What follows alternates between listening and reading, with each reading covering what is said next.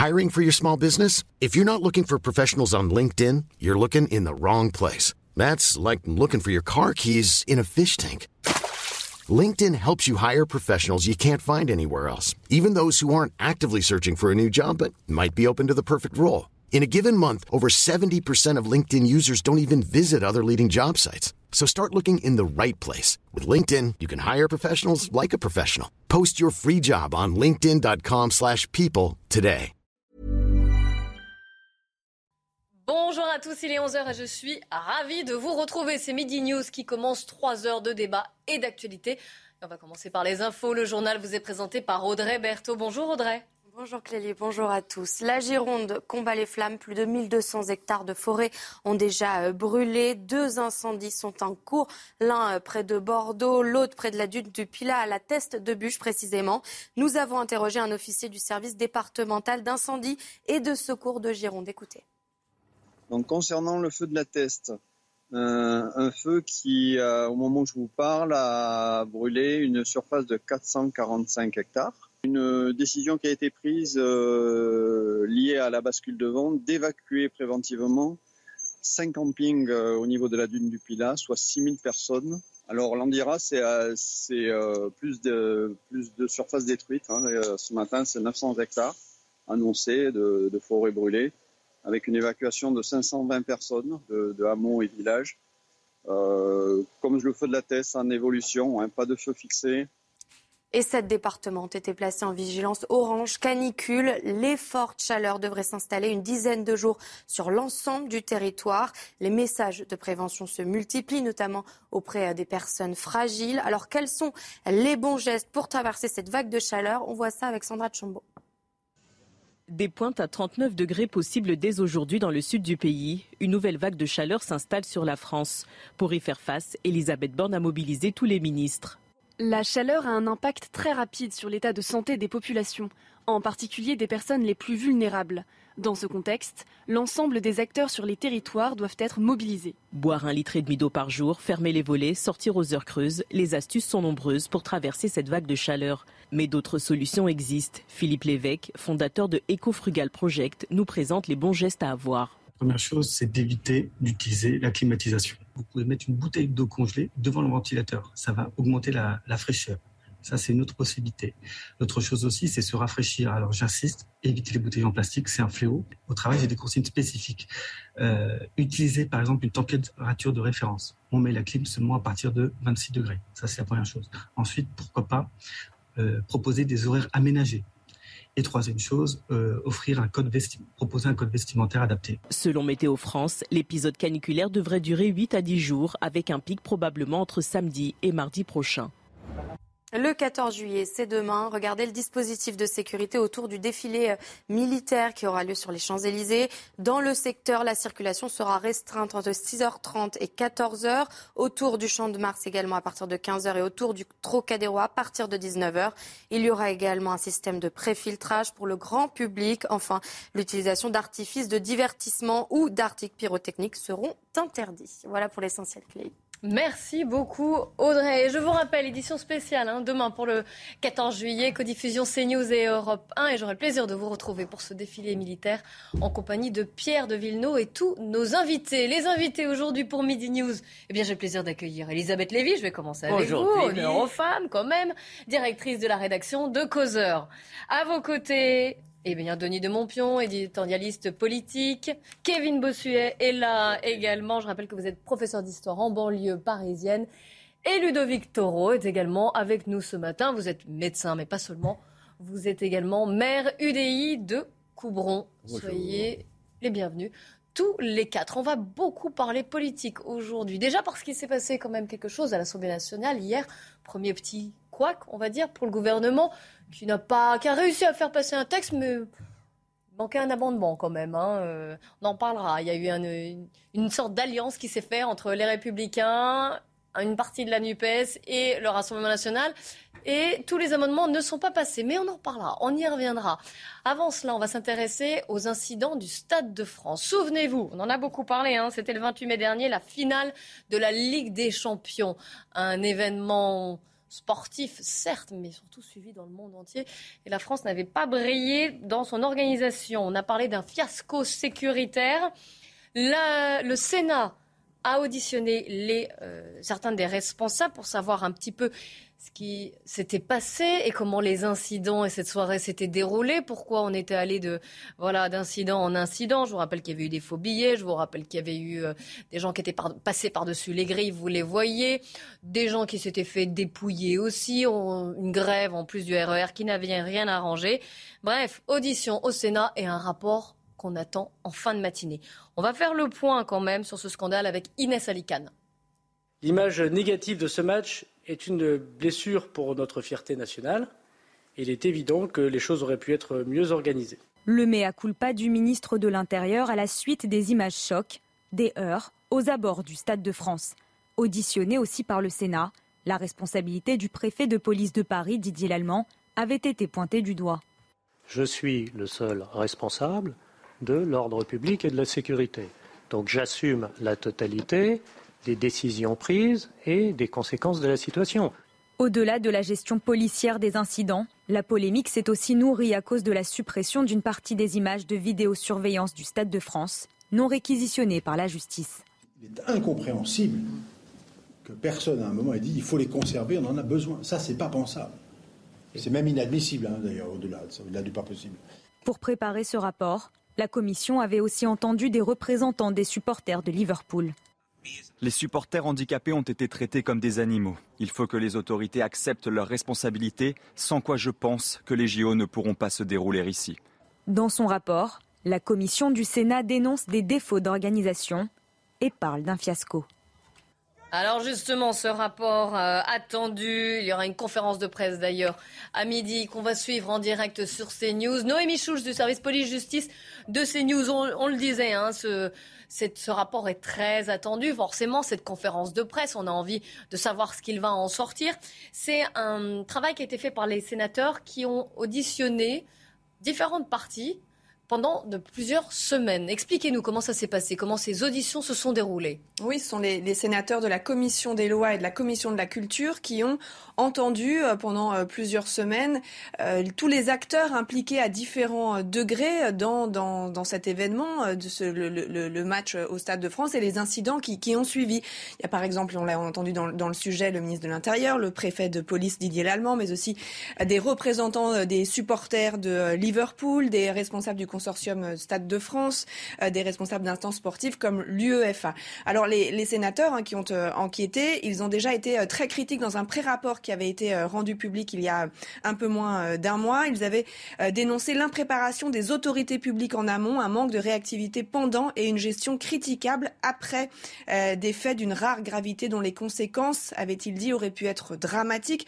On se souvient des, images que nous avons aussi rediffusées, ces images de, de familles de supporters euh, gazés par les, les, gars de lacrymogène de, la police. Le président de la commission des lois euh, du Sénat, François-Noël Buffet, avait qualifié aussi de faute grave la non-conservation des, des, images de vidéosurveillance du Stade de, France qui n'avaient pas été conservées euh, au-delà de huit jours. Pourquoi? Eh bien parce que personne, ni la police ni la justice, ne les avait réclamées. Et donc, à l'issue de ce travail, eh les sénateurs rendent un rapport et font toute une série de recommandations.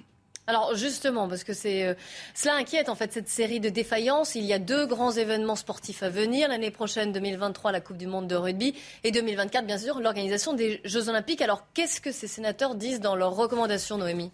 Alors d'après nos informations, euh, il y a 15 recommandations qui vont être présentées euh, dans une heure euh, par, les, par les sénateurs lors d'une conférence de presse. Des recommandations qui sont faites aussi bien à l'UEFA qu'au Stade de France, à la Fédération française de, de, football, à la RATP, à la ville de Saint-Denis, à la préfecture de police, même au ministère, au ministère de, de l'Intérieur il y a parmi ces propositions le recours obligatoire à des billets infalsifiables euh, avec des dispositifs de contrôle fiables euh, pour toutes les compétitions euh, de football de, de, aux enjeux les plus importants, notamment une, une finale de, de, Ligue des Champions, mais, mais pas seulement. une information en temps réel des détenteurs de, ces billets sur les modalités d'accès au stade. On se souvient que un des problèmes qu'il y a eu le soir du match Real Madrid-Liverpool, c'est qu'il y avait une grève du RERB et donc il y a plein de supporters qui ont dû changer de chemin chemin, emprunter un autre RER. Donc beaucoup de monde qui sont arrivés par une, une même voie, alors que d'habitude c'est c'est plus dispatché. Donc une meilleure information. Séparer les points de filtrage. Donc on contrôle les billets des points de filtrage où on va faire de la prévention contre le terrorisme et donc on va faire la fouille des, des sacs à dos parce que là tout était fait au même endroit et donc les stadiers s'étaient retrouvés, les agents de sécurité s'étaient retrouvés complètement débordés. Et puis aussi, parmi ces recommandations, imposer la conservation des images de vidéosurveillance euh, jusqu'au délai maximum qui est aujourd'hui d'un mois. Merci beaucoup Noémie Chose, mais vous restez bien sûr avec nous hein, pour commenter cette actualité. Et puis on va suivre, je le rappelle en direct, cette conférence de presse des sénateurs sur ce rapport à propos du fiasco donc sécuritaire de cette finale de Ligue des Champions. Elisabeth Lévy, je commence avec vous.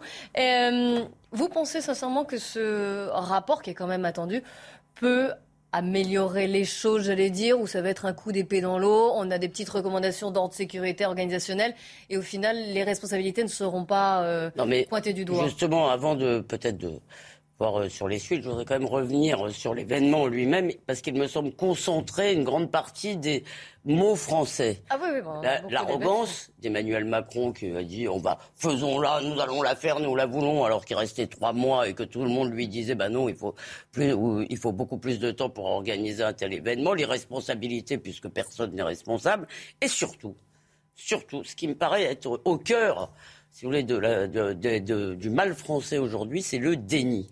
C'est-à-dire qu'on nous a, alors la délinquance, l'insécurité, euh, la voyoucratie, tout ce que vous voulez, euh, l'immigration illégale, il y a tout.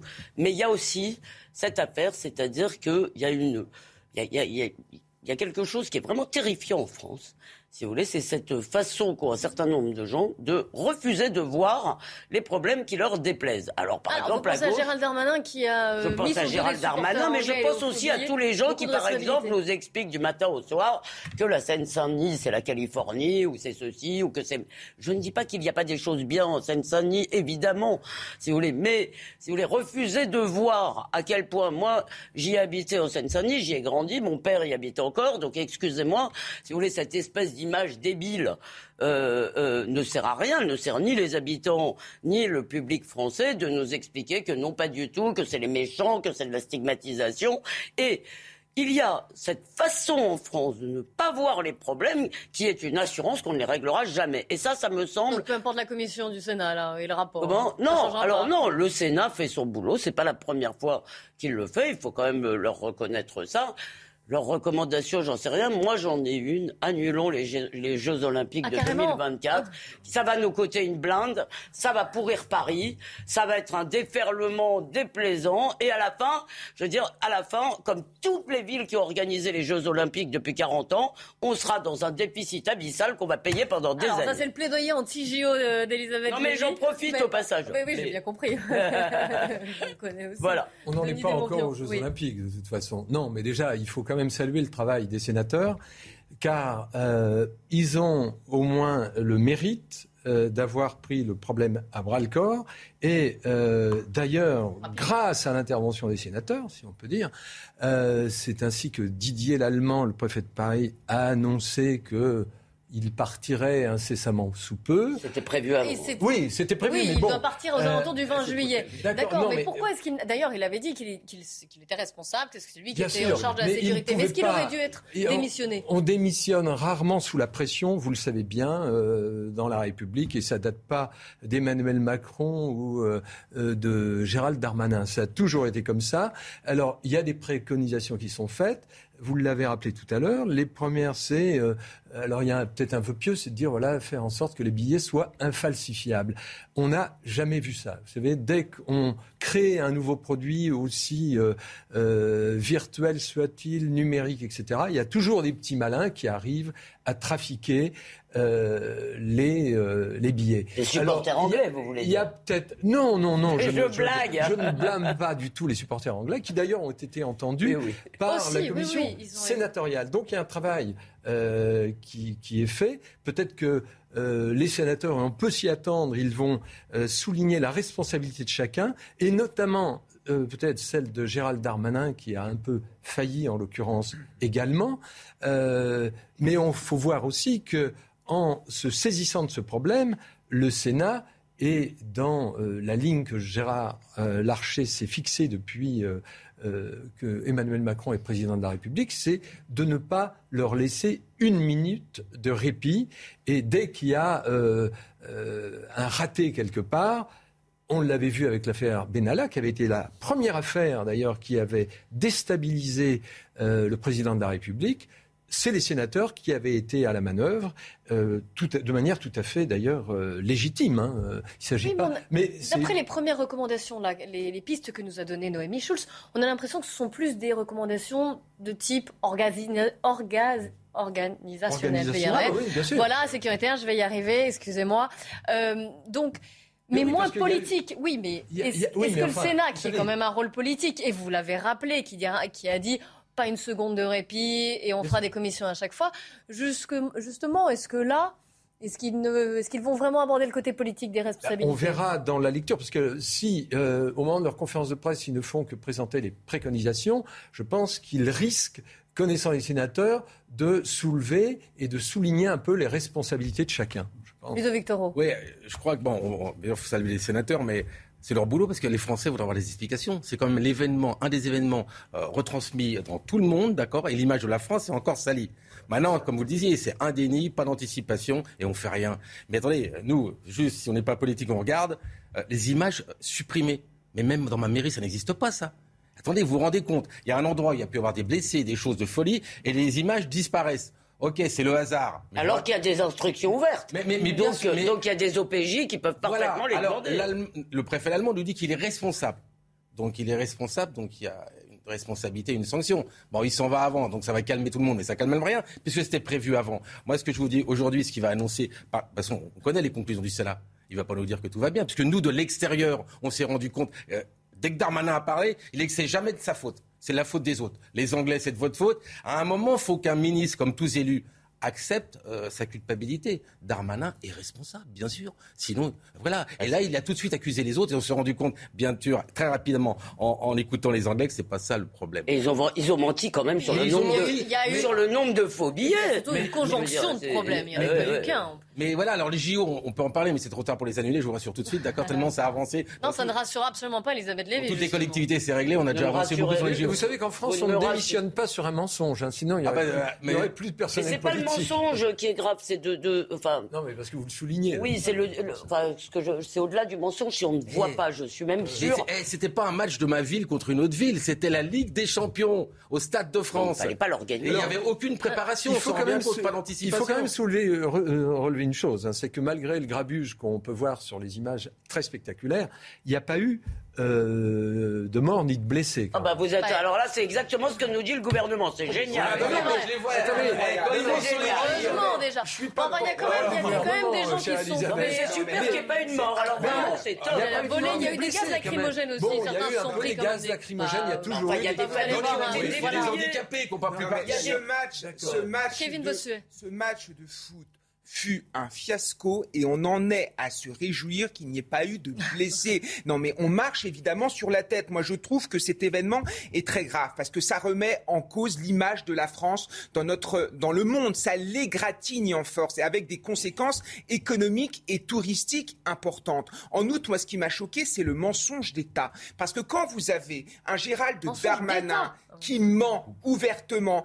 mais c'est l'ensemble des institutions qui s'en retrouvent discréditées et c'est l'ensemble de la parole politique qui s'en retrouve discréditée. Donc forcément, on accroît cette crise démocratique. Et moi qui enseigne en Seine-Saint-Denis, j'aimerais aussi avoir une pensée pour tous ces habitants, parce que comme l'a très bien dit Elisabeth Lévy, en refusant de mettre en avant cette minorité de racailles, entre guillemets, finalement, on fait en sorte d'assimiler tous les habitants de Seine-Saint-Denis à cela. Ce n'est pas vrai. En Seine-Saint-Denis, il y a des gens formidables et c'est une minorité qui fout le bordel continuellement et qui gâche la vie des gens. Et enfin, peut-être aussi s'interroger sur la police. Parce que moi, j'ai l'impression que la police ne sait plus faire de la gestion de foule. À chaque fois, c'est toujours de la répression, de la répression, de la répression. Et les policiers aujourd'hui sont incapables, finalement, de gérer un, match de foot, etc. Je pense que c'est les quatre points qu'il va falloir soulever et les citoyens ont le droit de savoir parce que, encore une fois, je connais beaucoup de gens qui sont dégoûtés face à ces mensonges. Sur la police, un mot, euh, Kevin, c'est-à-dire il ne faut pas incriminer les policiers, il faut incriminer leurs ordres, il faut incriminer la stratégie de maintien de l'ordre. Et ce qu'on a vu, c'était moi ce qui m'a frappé là-dedans. Donc il y a quand même des familles, excusez-moi, il n'y a peut-être pas eu de blessés, mais il y a quand même des gens qui ont été sacrément molestés, des gens, des filles qui ont été agressées sexuellement. Si le Figaro n'en avait pas parlé, on n'en parlerait pas. Non, mais vraiment, c'est quand même incroyable. Et euh, euh, des policiers qui racontaient que, en, gros, ils ne pouvaient rien faire pour des gens qui se faisaient tabasser devant eux parce qu'ils n'avaient pas d'ordre. Et vous savez, ça.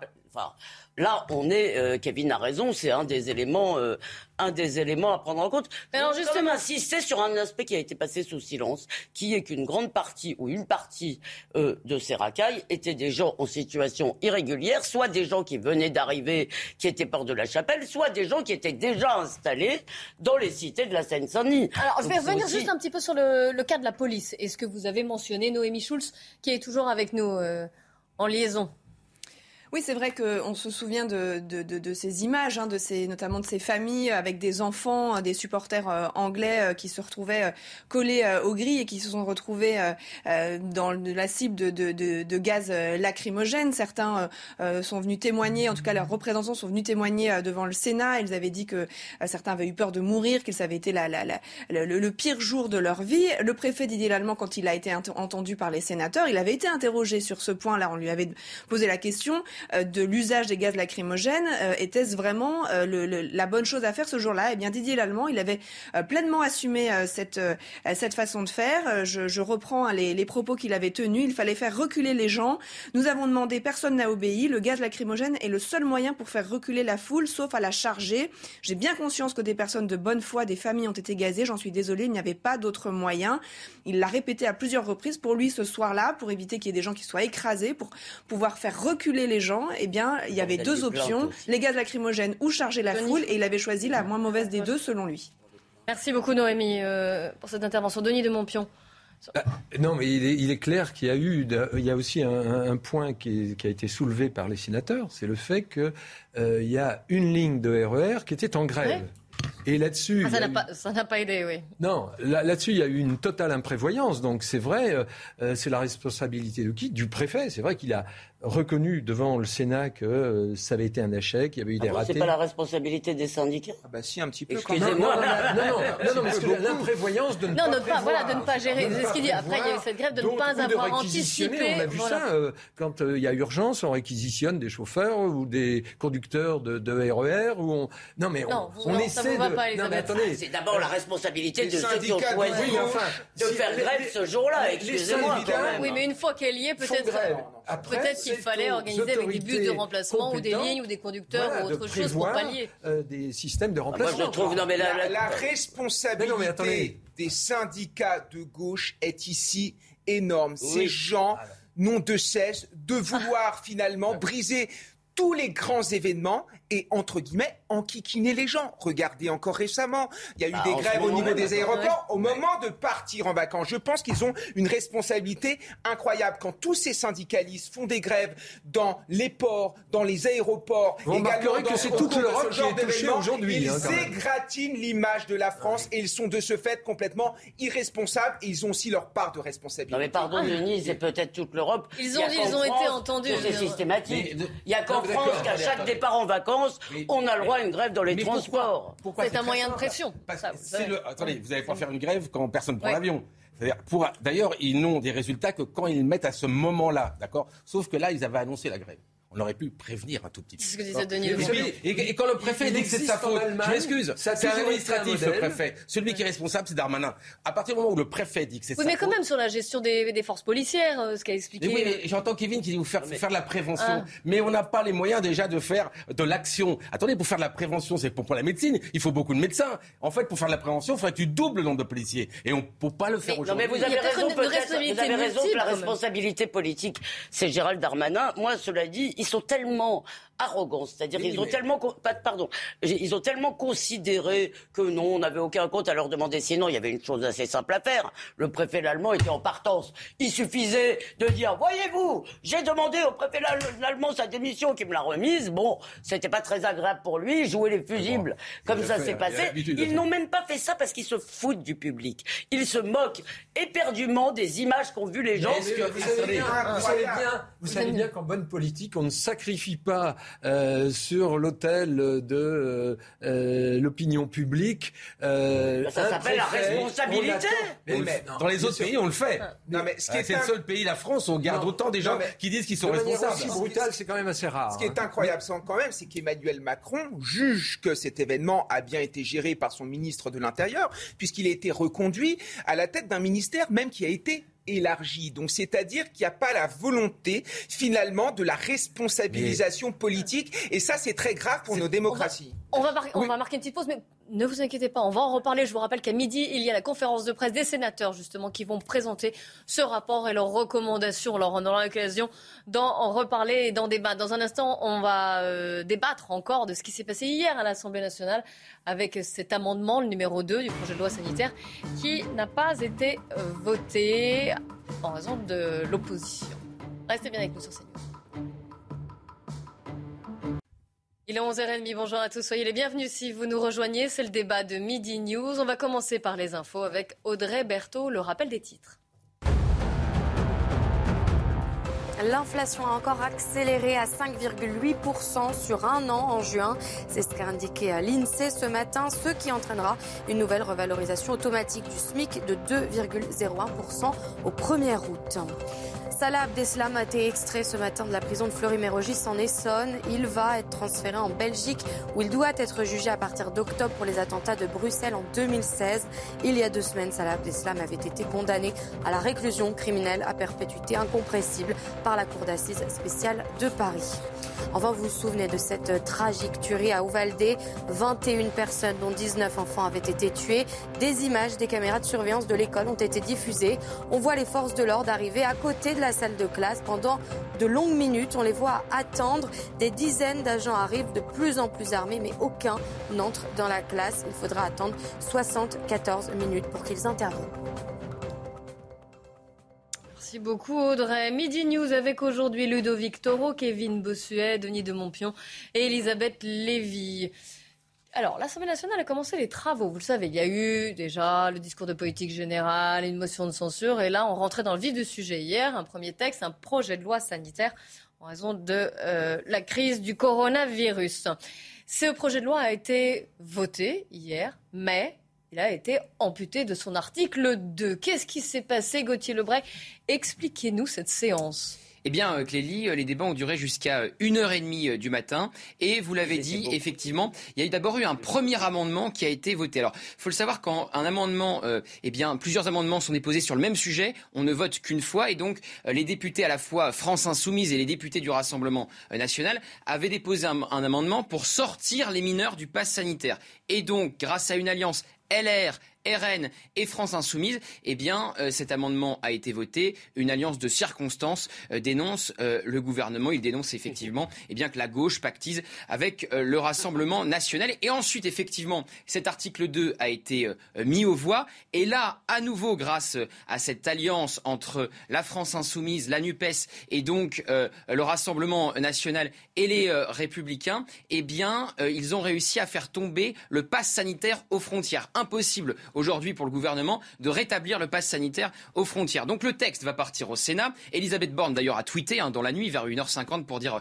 l'heure est grave. Elle espère que les euh, sénateurs vont lui permettre de réintégrer eh bien, cette possibilité de passe sanitaire aux frontières. Mais on rappelle qu'entre euh, l'Assemblée et le Sénat, c'est normalement l'Assemblée qui a le dernier mot. Alors après, sénateurs et députés peuvent tenter de se mettre d'accord en commission mixte paritaire. C'est comme ça qu'on appelle ça, une commission mixte paritaire. Mais ce qui s'est passé cette nuit rappelle au gouvernement qu'ils n'ont pas la majorité absolue, mais bien une majorité relative, comme ce qui s'était passé pour la motion de censure avec la France insoumise, qui s'était rappelé eh bien qu'elle était euh, minoritaire au sein du Parlement. Merci beaucoup Gauthier Lebret de nous avoir expliqué cette séance houleuse et déjà un premier revers. Donc c'est le premier texte. Et déjà, il y a quelque chose qui passe pas. On pouvait s'y attendre, on, on, on a largement parlé, effectivement. Mais là, un premier, un premier couac pour le gouvernement est donné de Montpion. Non, mais regardez, ça signifie que la démocratie fonctionne. Bah, euh, tout, avant, pendant le premier quinquennat, euh, on disait que c'était une chambre d'enregistrement. Il y avait une majorité pléthorique euh, de, des députés de la République en marche. Aujourd'hui, on discute les textes. Ça reflète d'ailleurs beaucoup plus. Donc c'est une bonne nouvelle politique en fait pour la oui, politique sur le plan politique, oui, bien sûr, parce que alors. C'est une mauvaise nouvelle pour le gouvernement, mais c'est une bonne nouvelle pour la démocratie française. D'alliance de, de, de, circonstances, euh, le gouvernement, bon, comme si euh, euh, les, les, les, les, Nupes, les RN et les Républicains s'étaient avaient comploté contre le gouvernement. Non, ils ont déposé des amendements. C'est le fonctionnement normal des institutions, et euh, je trouve qu'il n'y a aucune raison de, de, de pousser les hauts cris. Euh, ça me paraît même De la part du gouvernement, vous voulez dire? Oui, absolument. Ça me paraît. C'est-à-dire que quand, quand Elisabeth Borne, du jeu. quand Elisabeth Borne dit, bah oui, quand Elisabeth Borne dit l'heure est grave, elle ne devrait pas dire ça. Euh, vraiment, peut-être pour elle. Alors, vous voulez écouter François Braun, le ministre de la Santé? Écoutez-le contrôle sanitaire aux frontières, puisque passe, puisque le pass, ça fait toujours penser à pas mal de choses. Euh, c'est une alliance, euh, certes, de circonstances, vous l'avez dit, entre LFI, RN et, et LR. Dans ce texte, le, choix, le gouvernement a fait le choix de la responsabilité individuelle et collective, un peu ce que je vous disais tout à l'heure, apprendre à vivre avec, mais pour autant continuer à prévenir mm. et nous donner la possibilité de contrôler nos frontières devant l'émergence d'un variant euh, plus dangereux, parce que le virus continue à muter. Cette possibilité nous a été pour l'instant supprimée. Eh bien, mm. je vais continuer à me battre, je vais continuer à convaincre dès tout à l'heure au Sénat pour expliquer qu'il faut défendre ces dispositions, que cet article 2, il est juste, il est pertinent, qu'il faut qu'on se garde cette possibilité pour protéger les Français. Je l'ai dit hier euh, à l'Assemblée, c'est ma seule boussole, protéger la santé des Français. Est-ce que ça c'est la Macronie, qui est une autocratie, finalement se confronte à oh. la démocratie. C'est quand même ça la réalité, parce que quand vous voyez la précédente législature, il n'y a pas un seul amendement qui a été axe, qui venait de l'opposition, qui a été accepté par la République en marche. Et quand l'amendement était intéressant, il reprenait l'amendement pour le réécrire et le faire passer sous le sigle La République en marche. Voilà, il n'y a pas eu quand même de démocratie juste avant. Après, il y a une chose, il y a une chose que j'aimerais dire aussi. J'en ai marre de ces cris d'orfraie parce qu'il y a quelques députés, les Républicains, qui auraient voté avec le RN ou avec LFI. Chaque député représente la nation française. Je pense qu'il faut mettre de côté les étiquettes, le peuple français, et il faut mettre à côté ces étiquettes. Ils sont autant légitimes les uns que les autres. Et sur le fond, sur ce pass sanitaire, ils veulent protéger la santé des Français, mais il faudrait peut-être penser aussi à protéger nos libertés et à protéger notre psychologie. Moi, je suis professeur d'histoire-géographie. J'ai vu à quel point tous ces passes sanitaires, ce port du masque, avaient eu des ravages chez les enfants et les adolescents. Donc maintenant, le virus est moins important. C'est un autre débat qui est lié, mais on va rester sur la politique. Euh, voilà. Trop Alors, fil tiré. On va, d'abord, on, on, voilà, On commence par la politique. C'est le jeu normal des institutions. Il n'y a pas de majorité normalement contre le gouvernement. C'est pour ça que le gouvernement est parfaitement légitime et peut gouverner. Euh, euh, et, et, effectivement, quand il y a une majorité contre lui, ce qui vient de se passer, c'est-à-dire quand toutes les oppositions votent ensemble, parce que pour qu'il y ait une majorité contre le gouvernement, il faut que tout le monde vote ensemble. Enfin, peut-être pas l'ensemble des groupes, mais beaucoup. Il faut qu'il y ait des députés. Là, il y a une grande faut qu'il y ait des députés LR, RN, et, LR. Voilà. Il y aura, ça se fera jamais sans. Donc, euh, c'est le jeu normal, ça va se reproduire sur des textes, ça ne met pas le gouvernement en péril, parce que pour que le gouvernement soit en péril, il faudrait que des gens s'allient pour le faire tomber. Voilà. Alors après, on pourrait revenir sur la stupidité consistant à avoir supprimé le 49.3 pour l'essentiel, parce qu'à mon avis, c'est assez stupide. Mais passons.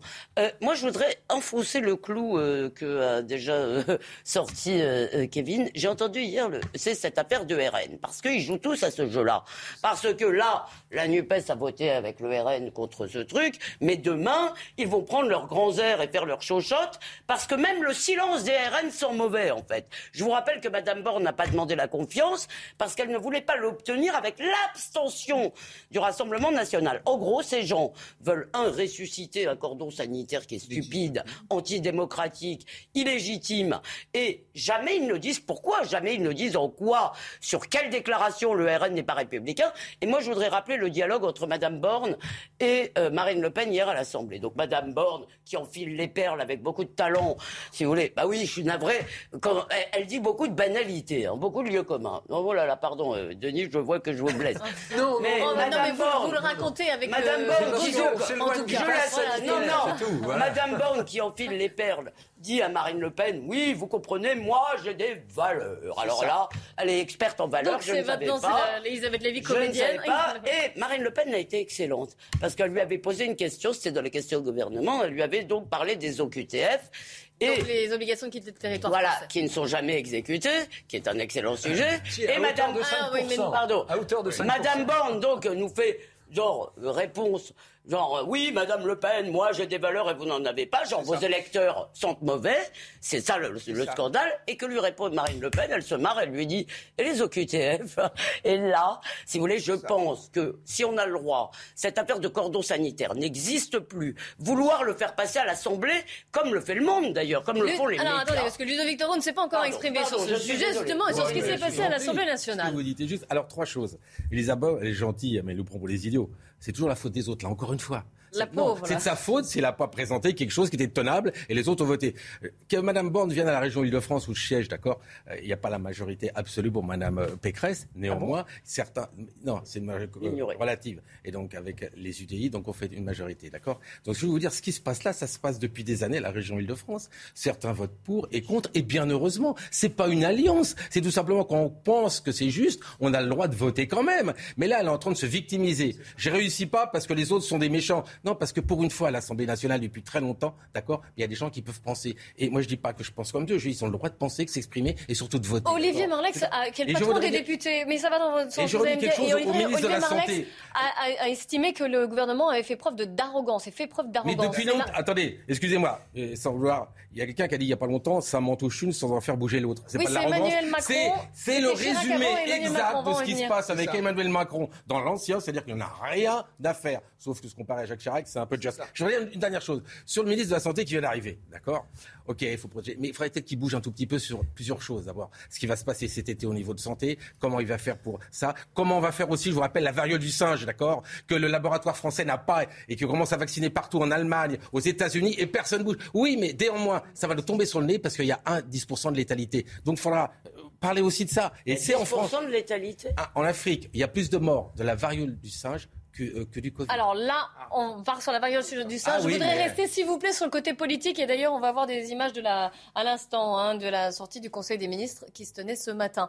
Denis de Montfort. Non, je voulais ajouter une chose sur ce fameux pass sanitaire que le gouvernement voulait maintenir aux frontières, puisqu'il est actuellement en vigueur jusqu'au 31 juillet. Euh, j'ai pu assister récemment, euh, en voyageant en Grande-Bretagne, que pour aller en Grande-Bretagne, vous entrez là-bas, euh, on vous demande absolument rien. En revanche, quand vous revenez de Grande-Bretagne, on vous annonce à grand renfort euh, de tambour qu'il faut sortir son passe sanitaire, etc., etc. Et je peux vous dire, il y a un tel flot de... personne ne le contrôle. Si, il y a un contrôle qui est fait, mais que ça bip vert ou rouge, c'est-à-dire, peu importe, tout le monde passe. on l'aura bipé. Alors, franchement. C'est le Stade de France, on l'aura bipé. Se, bagarrer euh, sur des choses aussi insignifiantes, je pense que. Euh, en Europe, et pas, seulement. insignifiant en tout cas, au vu de ce que dit. Euh, en, Europe, dans toute l'Europe, les gens circulent quand même assez librement. Et on s'attache alors même C'est peut-être pour ça que l'opposition a voté contre. Hein. Alors même qu'on nous dit que le Covid est plus aussi redoutable qu'il était il y a deux ans et demi, voilà, il faut aussi tenir compte de l'évolution de cette maladie. Moi, moi, ce qui me marque, ce qui me marque, c'est que le camp du bien est devenu le camp du vide. On n'a encore aucune vision de la politique menée. On se retrouve dans un gouvernement avec d'un côté Bruno Le Maire, avec Gérald Darmanin, avec de l'autre Monsieur Dupont-Moretti, avec Papendiaï. On ne sait pas où ce gouvernement va. Et sa seule manière de se structurer, c'est finalement d'être contre les autres, contre l'extrême droite, contre l'extrême gauche. Mais là, il se retrouve face à une assemblée qui est pluraliste au niveau politique, mais qui est aussi pluraliste au niveau social. Des, députés, par exemple, qui sont des femmes de ménage, des gens qui ne sont rien, d'après Emmanuel Macron, si je reprends ses anciennes citations, ben, la République en marche, qui est marquée par son arrogance, finalement, est en train de voir ce ah, que c'est que la démocratie politique et surtout la démocratie sociale. Et je pense que ça leur fait du bien. Non, mais excusez-moi, moi, je ne crois pas. Vous faire écouter Adrien Quatennens, justement. On parlait des députés, les filles, le député du Nord, Adrien Quatennens, était l'invité de Ce matin. Et à propos de ce qui s'est passé hier à l'Assemblée nationale, forcément, il a réagi. L'heure est grave, nous dit Elisabeth Borne. C'est-à-dire que quand la démocratie fonctionne, quand le Parlement n'est plus la chambre d'enregistrement qu'il a été dans le quinquennat précédent, alors l'heure est grave. Non, au contraire, ce qui se passe, c'est que c'est la démocratie qui a fonctionné. Que prévoyait ce texte en réalité? Ce texte prévoyait euh, que le, Parlement délègue ses pouvoirs au gouvernement. C'est ça dont il est question. C'est-à-dire que vous avez un gouvernement qui est battu aux élections législatives, une première ministre qui ne sollicite pas la confiance du Parlement, mais qui vient devant l'Assemblée nationale sur le premier texte dire, eh bien, s'il vous plaît, déléguez-nous vos pouvoirs, vous autres les parlementaires, pour qu'en toute hypothèse, nous puissions encore recourir à des dispositions de type passe sanitaire.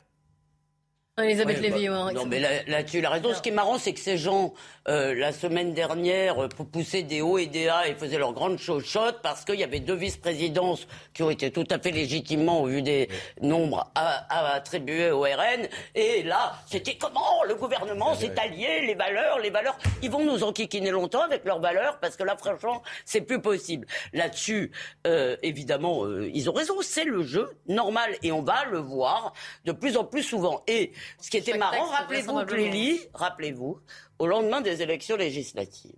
Je veux dire, toute la France qui compte se réjouissait, c'est merveilleux, les Français ont inventé la proportionnelle au scrutin majoritaire, l'Assemblée représente enfin toutes les sensibilités en France.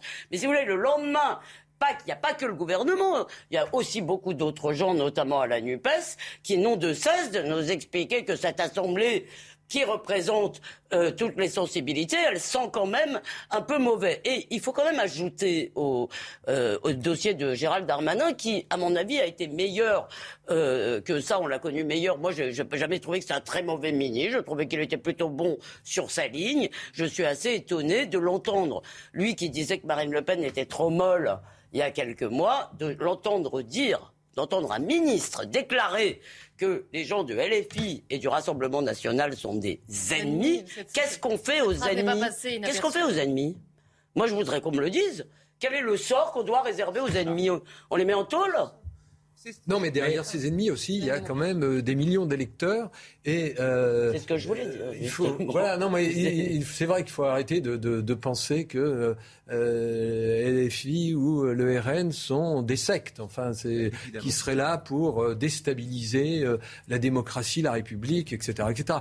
Il y a des électeurs qui ont voté pour eux en très grand nombre, et euh, le gouvernement devrait plutôt se poser la question de savoir pourquoi leurs votes euh, leur ont échappé. Voilà. Et ils n'ont pas eu cette fois une majorité pléthorique. c'est la seule question qui vaille. Et tant que, aussi longtemps qu'ils ne se poseront pas ces questions-là, eh bien, on sera comme ça dans l'espèce de, de, de querelle un peu artificielle et des. Euh, la vie, c'est quand même la ligne d'une part. Pardon, mais c'est la ligne pour une partie, parce que pas pour les deux, mais pour euh, euh, ce qu'ils appellent l'extrême droite.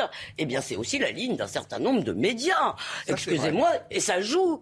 Donc, euh, moi, je suis sidéré de voir le monde nous expliquer qu'en gros, il faudrait euh, euh, euh, ne, pas compter 90 députés. Oui, mais enfin, tous ces, propos sont des, dénis de démocratie, c'est bien évident. Mais je vous rappelle que pendant 5 ans, ils ont été tranquilles, complètement à tout. Là, il faut qu'ils apprennent à pouvoir discuter, échanger et faire de vraies commissions. Parce que là, on me dit que tout a été préparé sur des sujets aussi importants. Et même le pouvoir d'achat, excusez-moi, en trois semaines, vous ne réglez pas ça ça se prépare beaucoup plus que ça. Donc là, ils traitent dans l'urgence et il n'y a pas vraiment d'échange. Donc c'est pour ça que ça va bloquer. Mais c'est la politique aussi. Je vous rappelle les propos d'Emmanuel Macron sur les non-vaccinés. Euh, en fait, ceux qui ne sont pas d'accord avec eux, quelque part, ce pas des citoyens. Il n'y a que ceux qui votent pour eux qui sont des citoyens. Excusez-moi, c'est pas comme ça que la France se dirige. Et s'ils continuent dans ces scanner à bloquer... Bon résumé. Non, mais en, en gros, s'ils continuent à faire la même chose, parce que là, et Darmanin va essayer de se recaser. Il comprend que dans 5 ans, il ne sera plus là, Macron, donc il va falloir commencer à trouver des endroits où on pourrait se recaser. Ce que je veux vous dire aujourd'hui, que s'ils ne comprennent pas ce qui s'est passé aux législatives aujourd'hui, euh, les présidentielles, on peut se les expliquer facilement. S'ils ne comprennent pas, les 5 ans qu'ils vont dire vont être terribles, mais pas par la faute de l'opposition, par leur sectarisme. C'est un vrai sectarisme qu'ils mettent en place où c'est toujours un la faute des autres et les autres ne peuvent pas s'exprimer. Non, c'est une démocratie, ils ont été élus. Et surtout, nous avons changé d'époque. Tous ces procès en racisme, en fascisme, en homophobie ne prennent plus dans l'opinion. Enfin, hier encore, je voyais qu'un député du Rassemblement national, Jean-Philippe Tanguy, avait été taxé d'homophobe. Et c'est mal le connaître, et c'est mal connaître le Rassemblement national, qui est sans doute aujourd'hui en France l'un des partis politiques les plus guéfriandlis. Et surtout, ce qui a quand même incroyable, c'est qu'aujourd'hui, le, Front républicain, c'est complètement inversé. Moi, l'homophobie, l'antisémitisme, les propos anti-flics et anti-républicains, je ne les entends plus au Rassemblement national, je les entends à l'extrême gauche. Et cette digue est en train de se constituer contre ces députés de la NUPES qui sont toujours dans l'extravagance, aussi bien dans la forme que dans le fond. Faites attention ça à, de ce que vous les, vous les, pardon, faites attention à, euh, au mot que vous employez contre eux quand même. Ah, mais je les assume parfaitement. Quel mot, quel mot, quel mot Est-ce qu'ils sont vraiment antisémites, vous avez dit? Ah non, j'ai pas dit que les députés NUPES étaient antisémites. J'ai dit qu'aujourd'hui, on trouvait de l'antisémitisme à l'extrême gauche et j'ai très mal vécu le fait qu'on déroule le tapis rouge, par exemple, à quelqu'un comme Jérémy Corbyn. Et moi, ça me pose des problèmes. Je n'ai pas accusé LFI, etc. J'ai accusé certaines personnes qui sont à l'extrême gauche. Moi, je pense qu'ils ne sont pas antisémites. Ils sont euh, d'une façon électoraliste. C'est de notre débat. Euh, non, mais je réponds là-dessus. C'est important parce qu'ils sont complaisants avec l'antisémitisme pour des raisons purement Mais pour aller, je suis désolé, euh, il, suffit de voir les comportements. Qu'est-ce qu'on a vu depuis le début de l'Assemblée nationale? On a vu des gens arriver en tongs, en basket, en braillant, on a gagné quasiment, si vous voulez, faire des happenings, euh, empêcher par un bazar épouvantable euh, la le Premier ministre. Moi, je trouve que c'est une fonction, faut pas dire la Première ministre. Donc le Premier ministre. Même elle, elle dit la Première ministre. Ben, je m'en fous. Moi, je dis le Premier ministre parce que euh, la langue française, c'est comme ça. Donc je dis le. D'ailleurs, j'ai apprécié que dans son discours de politique générale, elle dise les Français, pas les Françaises et les Français. Bah, Donc, vous voyez, vous lui trouvez quand même. Euh, oui, oui, j'en ai trouvé une. Euh, mais il y a eu un, contraste absolument extraordinaire, si vous voulez, entre la façon de faire de la NUPES, qui en plus veut montrer sa force, montrer ses muscles, etc., et a réussi à faire croire d'ailleurs à une partie de l'opinion qu'ils avaient gagné. C'est-à-dire, ça c'est, ça c'est euh, quand même assez euh, rigolo. Maintenant, vous avez raison, s'ils n'apprennent pas la négociation, les gens du gouvernement, ils ne feront passer aucun test, parce qu'à la fin, ça va énerver tout le monde. Si vous voulez, ils vont réussir à créer cette coalition qui n'est pas est une coalition de refus. je veux dire, des gens qui votent ensemble contre un texte. Ça ne veut pas dire qu'ils sont euh, euh, ensemble sur tout, mais ils vont réussir à la créer sur d'autres textes. Donc, il ferait mieux d'apprendre un peu l'humilité parce que je pense en plus que leur arrogance tape sur le, système de beaucoup d'élus et beaucoup de députés. Quoi. Euh, juste une image en direct, puisque on parlait de ce gouvernement. Vous voyez ici Gérald Darmanin et euh, le garde des Sceaux, Éric Dupont-Moretti, à la sortie du Conseil des ministres, qui vient de s'achever sur le perron donc de, de l'Élysée. Vous vouliez rajouter, euh, préciser quelque chose, Denis de Montpion Non, non, c'est par rapport à cette majorité euh, qu'on dit introuvable. De toute façon, le gouvernement doit s'attendre à avoir que des majorités d'opportunités sur des points précis des textes. Bon, hier, euh, ils ont fait passer la moitié de leurs textes. Euh, euh, voilà, ça doit revenir en deuxième séance. Il y a ensuite le texte sur le pouvoir d'achat. On peut penser que et le Rassemblement national et l'Union populaire des Mélenchonistes va batailler, et également les Républicains aussi, pour se faire entendre évidemment. Non, mais LR risque de soutenir le gouvernement sur ce Non, mais s'ils n'acceptent pas les amendements, certains amendements, ça sera bloqué. Hein. Commission, il y a un travail euh, qui est fait en commission euh, très important. On peut penser que là, ils arriveront à un terrain d'entente. Quoi. En tous les cas, Alors, on va reprendre notre débat, mais juste. Il est bientôt midi. Bah voilà, bon signe, on termine. Ça sera, euh, ça sera le mot pour clore ce débat-là. Mais on se retrouve dans quelques instants, puisque après le journal de midi, nous reviendrons sur le, le fiasco au Stade de France le 28 mai dernier. On attend d'une minute à l'autre la conférence de presse des sénateurs qui doivent rendre leur rapport après avoir auditionné différentes parties d'ailleurs qui, euh, qui, ont, qui ont eu attrait à gérer cette finale. Restez bien avec nous sur CNews.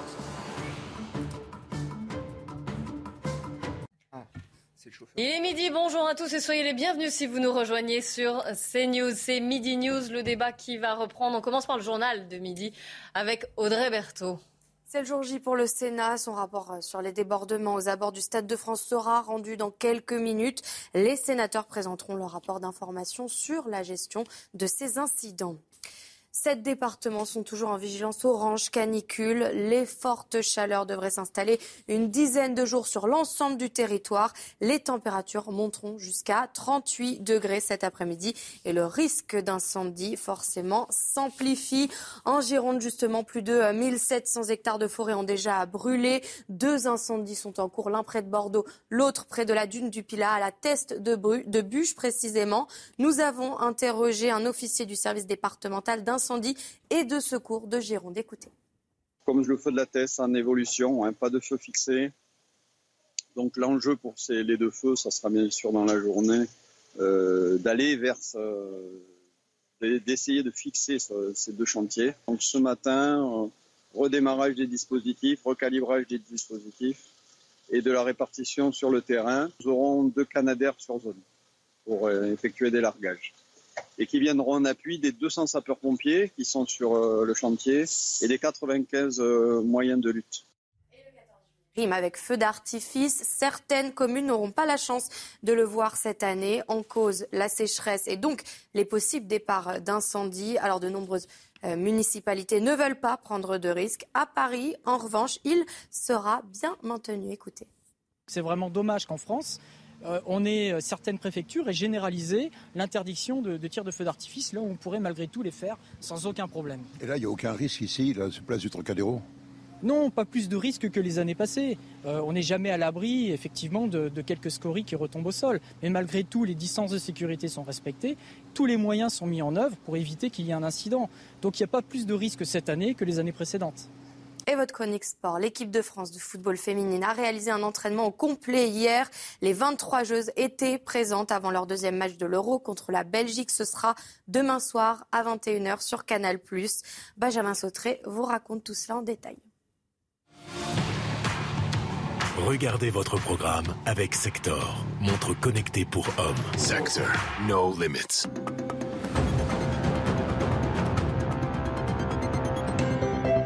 Après une telle entrée en lice, il y a forcément de la joie dans un groupe mêlé à un peu de fatigue.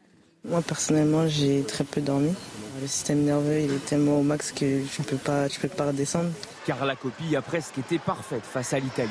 Une victoire acquise en première période avec 5 buts inscrits. Le second acte a forcément été plus terne. Les Bleus n'ont pas marqué et ont vu les Italiennes réduire le score.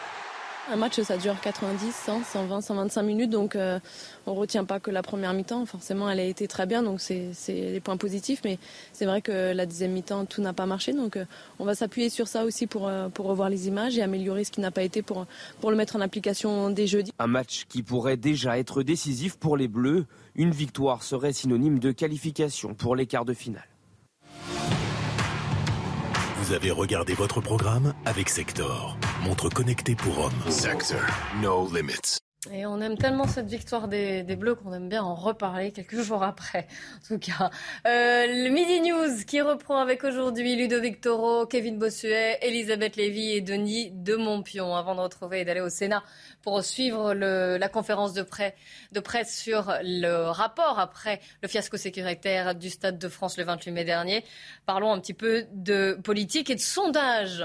Moins 4 points 37% qui approuvent euh, et 9% qui approuvent tout à fait l'action d'Emmanuel Macron. Un sondage IFOP fiducial pour Paris Match et Sud Radio, le voilà, qui, euh, qui apparaît sur votre écran. Et donc, on baisse de 4 points par rapport au mois de juin, à savoir que depuis sa réélection au mois d'avril, la cote du popularité du, du chef de l'État est régulièrement en baisse. Avant de voir celle d'Elisabeth Borne, je voudrais juste avoir un mot. Euh, est-ce que ça correspond finalement bah, au résultat des législatives de ce qu'on a vu.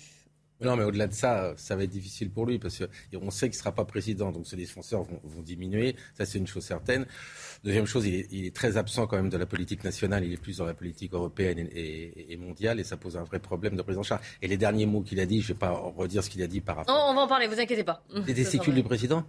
Hmm des testicules du président oui. Ok, alors on en parlera après. Mais tout ce qu'il dit, ce dédain qu'il a par rapport à l'opposition et, et, comment dire, à la souffrance des Français est catastrophique, je veux dire. Il va faire que descendre. Que descendre, parce que cette Assemblée nationale, en fait, fait comme Macron. Elle est complètement dans le blocage et sans discussion.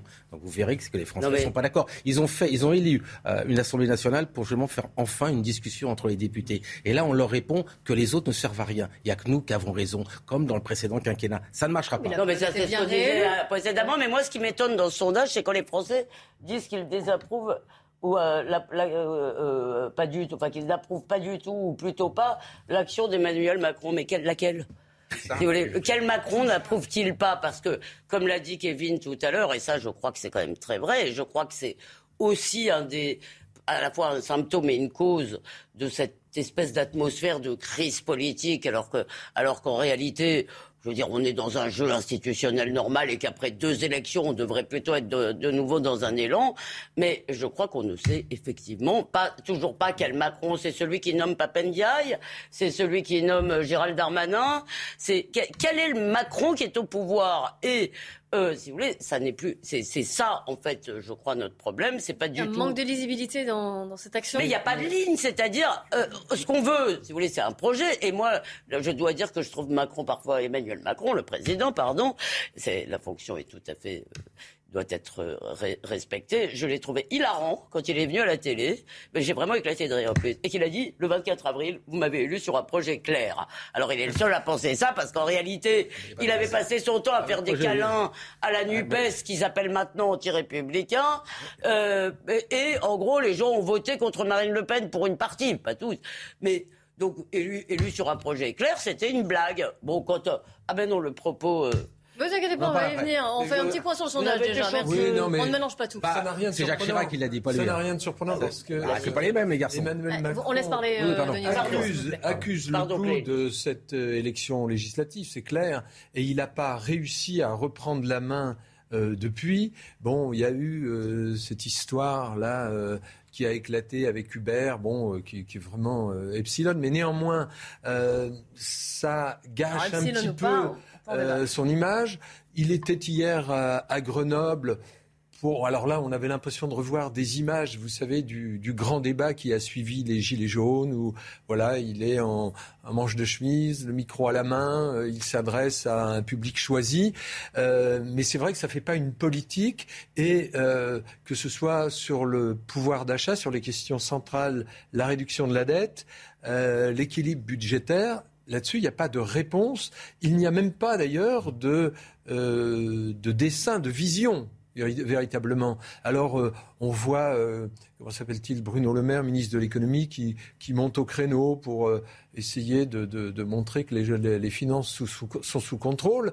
Mais enfin, ce serait au président de la République, comme les institutions d'ailleurs le prévoient, de donner les grandes lignes et au gouvernement de les appliquer. Mais là, c'est vrai que ça pêche un peu par euh, un flou artistique. Oui, moi je suis d'accord avec Elisabeth Lévy. La vérité, bah, c'est qu'Emmanuel. J'étais d'accord avec vous.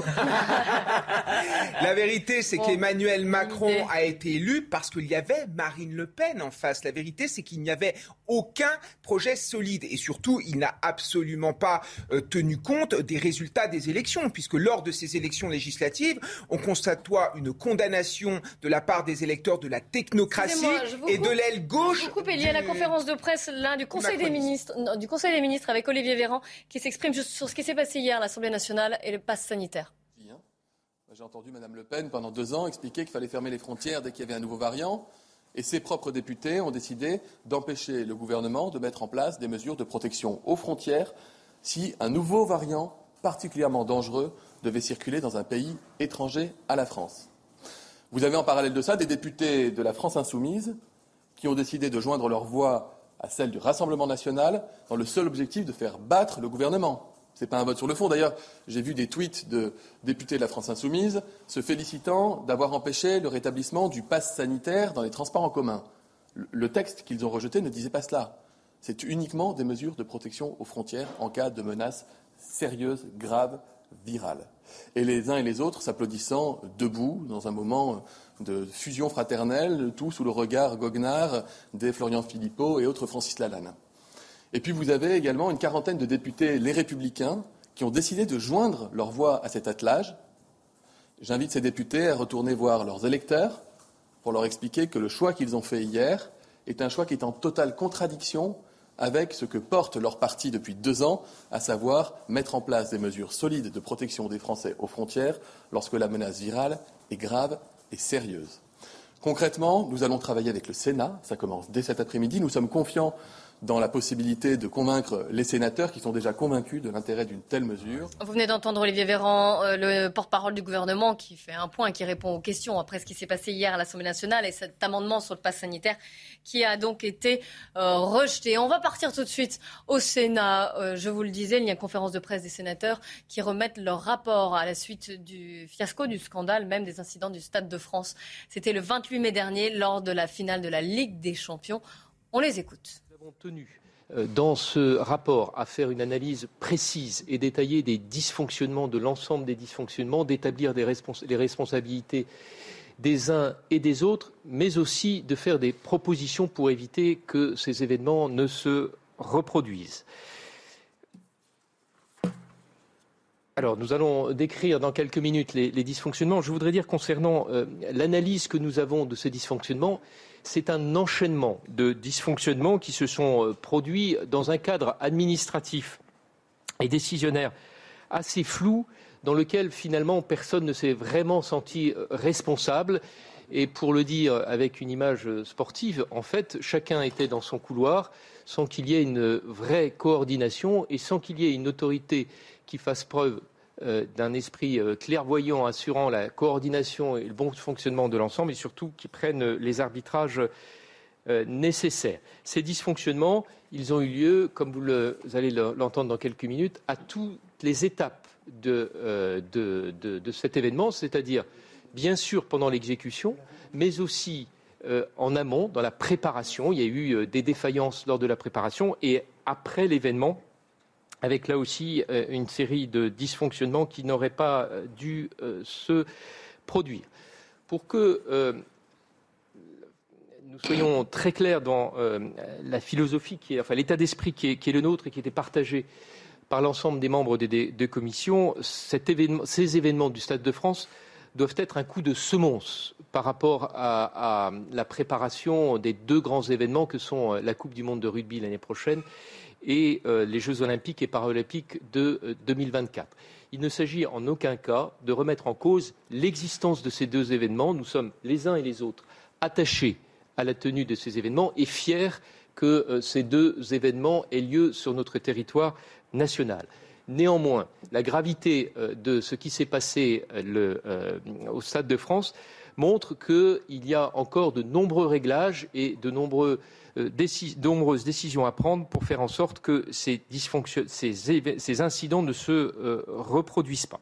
Enfin, dernière remarque préalable euh, que je voudrais formuler, c'est qu'à ce jour, les plus hautes autorités de l'État ne se sont pas exprimées sur les événements et je crois qu'il est utile et nécessaire qu'ils le fassent pour que nous sachions euh, quelle est leur analyse de ces événements et quels sont les enseignements euh, qu'ils en tirent. En tout cas, côté Sénat, je crois que l'on peut dire que le travail que nous avons fait conjointement avec les deux commissions a permis progressivement et au fil et à mesure des, des auditions que la vérité apparaisse et qu'elle se fasse dans l'esprit de travail de notre maison, c'est-à-dire en toute transparence.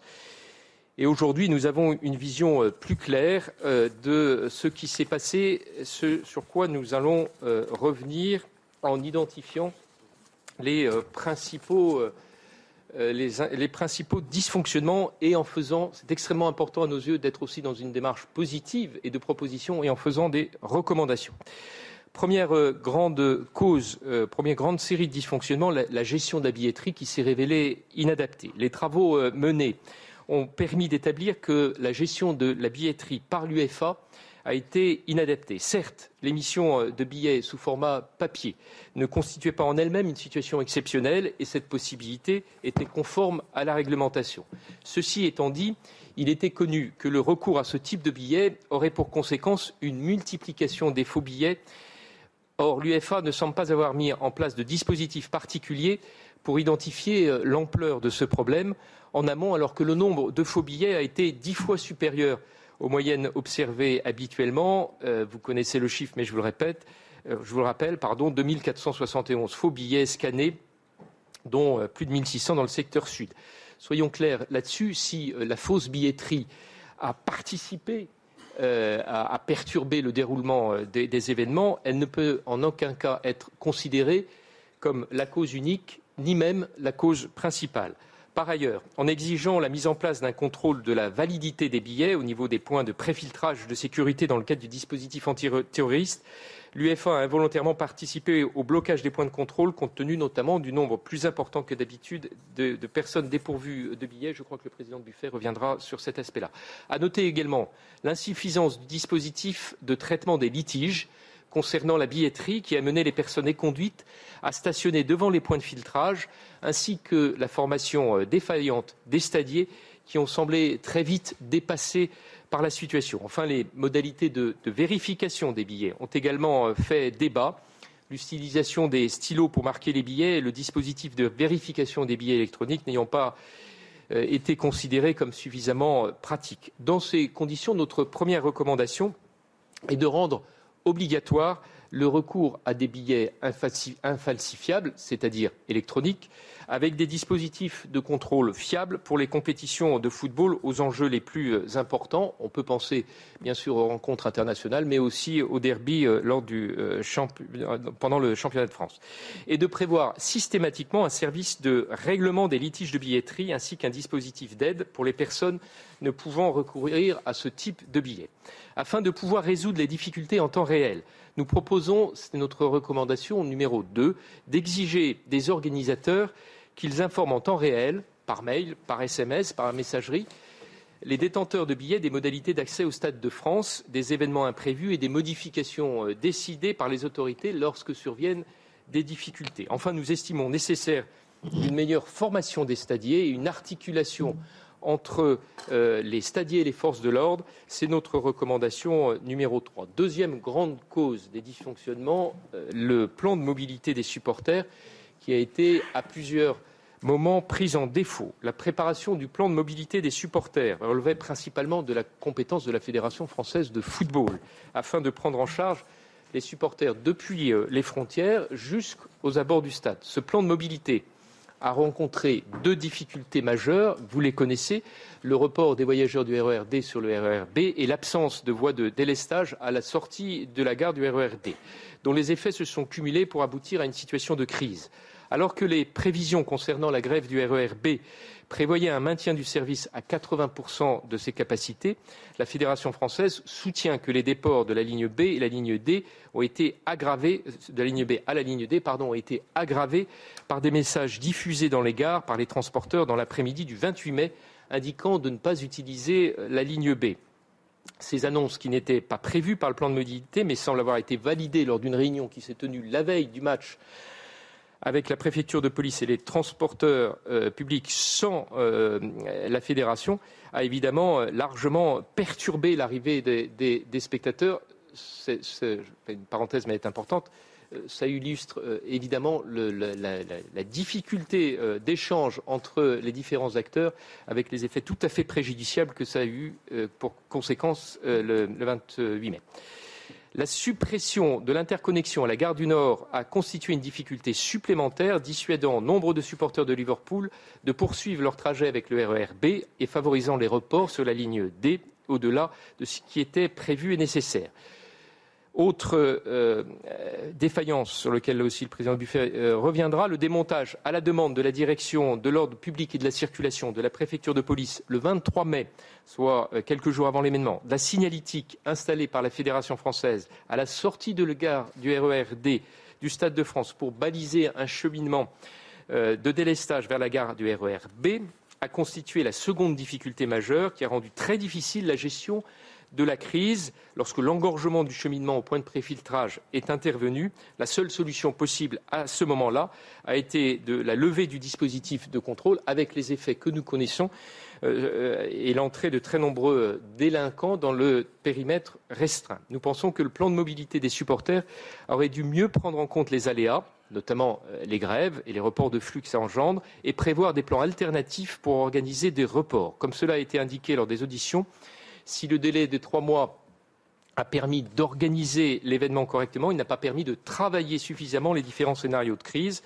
Dans ces conditions, nous recommandons que les différents acteurs concernés définissent conjointement un plan de mobilité des supporters en prévoyant, ce qui semble ne pas avoir été le cas, les différents scénarios de crise nécessaires. Nous insistons par ailleurs sur la nécessité d'organiser une communication en temps réel et efficace sur les flux de supporters entre la fédération, la préfecture de police et les opérateurs de transport en commun et de veiller à une mise en œuvre conjointe des décisions imposées par les événements imprévus. C'est notre recommandation numéro 4. Nous préconisons ensuite que le plan de mobilité des supporters organise les voies d'accès au stade en prévoyant systématiquement les cheminements de délestage suffisants ainsi que des voies d'évacuation pour les personnes rencontrant des difficultés. C'est notre cinquième recommandation. Nous estimerions par ailleurs utile d'améliorer l'attractivité des abords du Stade de France afin d'inciter les spectateurs à venir plus tôt et à repartir plus tard afin de mieux réguler les flux d'entrée et de sortie vers les transports. C'est la recommandation numéro 6. Plus généralement, nous demandons un rétablissement des effectifs d'agents publics dédiés à la circulation des flux piétons et automobiles autour du stade. Je vous rappelle qu'il y a quelques années, il y avait 90 agents de police qui étaient affectés à cette mission. Le soir de la finale de la Champions League, il n'était qu'une dizaine. Troisième euh, cause de dysfonctionnement, une prise en compte des supporters insuffisante. Les auditions des associations de supporters euh, que nous avons menées auxquelles vous avez pu euh, euh, assister ont mis en évidence une organisation de la sécurité du match fondée sur une vision datée des supporters britanniques, renvoyant aux hooligans des années 80.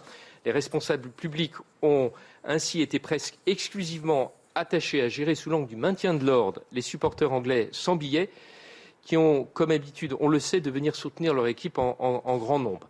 Les organisateurs se sont ainsi privés des moyens qui permettent d'acheminer les flux de spectateurs au stade ou de les divertir aux alentours du stade ou les endroits sécurisés en ville. Le président Buffet, là aussi, reviendra euh, sur ce point-là. De manière plus générale, l'accueil dans un cadre festif des supporters a été euh, négligé. Heureusement, les fan zones ont été euh, installées loin du stade, malheureusement. Et l'interdiction de l'alcool à partir de 18 heures aux alentours du stade a contribué à leur arrivée tardive sur le stade. Enfin, l'accueil des supporters nécessite également de veiller à ce que leurs conditions de retour après le match soient bonnes. Les supporters espagnols, vous le savez, se sont plaints que le passage sur une passerelle assez étroite franchissant le canal sans personne pour réguler les flux et le manque d'éclairage public alors que le sol était jonché de bouteilles cassées. Tout ceci laisse à penser que l'expérience spectateur n'a pas été prise en compte par les organisateurs de l'événement. Nous souhaitons donc que le regard des autorités publiques françaises sur les supporters évolue et que soient créées les conditions d'un dialogue permanent afin de faire de leurs représentants des partenaires dans le cadre de la préparation du déroulement des grands événements. Le dialogue avec les supporters doit permettre de mieux partager les informations, de les rendre plus efficaces et de rendre plus efficaces les dispositifs mis en place. C'est une recommandation forte que euh, nous formulons. Je cède la parole au président Buffet euh, pour les recommandations suivantes. Merci. Quelques observations préalables peut-être sur la situation euh, que nous avons euh, pu finalement établir. De rappeler peut-être les conditions, mais vous le savez tous, toutes et tous, ce match s'est déroulé dans des conditions particulières puisqu'initialement il était prévu à Saint-Pétersbourg. C'est malheureusement en raison des événements entre l'Ukraine et la Russie que le 24 février, le président de la République avait répondu favorablement à la sollicitation de l'UEFA de tenir le match à Paris et a donc engagé le soutien des pouvoirs publics pour l'organisation du match. Je rappelle que l'UEFA et son mandataire, la Fédération française de football, ont donc travaillé avec le soutien du délégué interministériel aux grands événements sportifs et des préfectures, et singulièrement pour la région parisienne, la préfecture de police. Le soir du match, de multiples incidents ont mis à mal le dispositif de sécurité mise en place. Le début du match a été, je le rappelle, retardé d'une demi-heure la raison donnée a été l'arrivée tardive des supporters de Liverpool.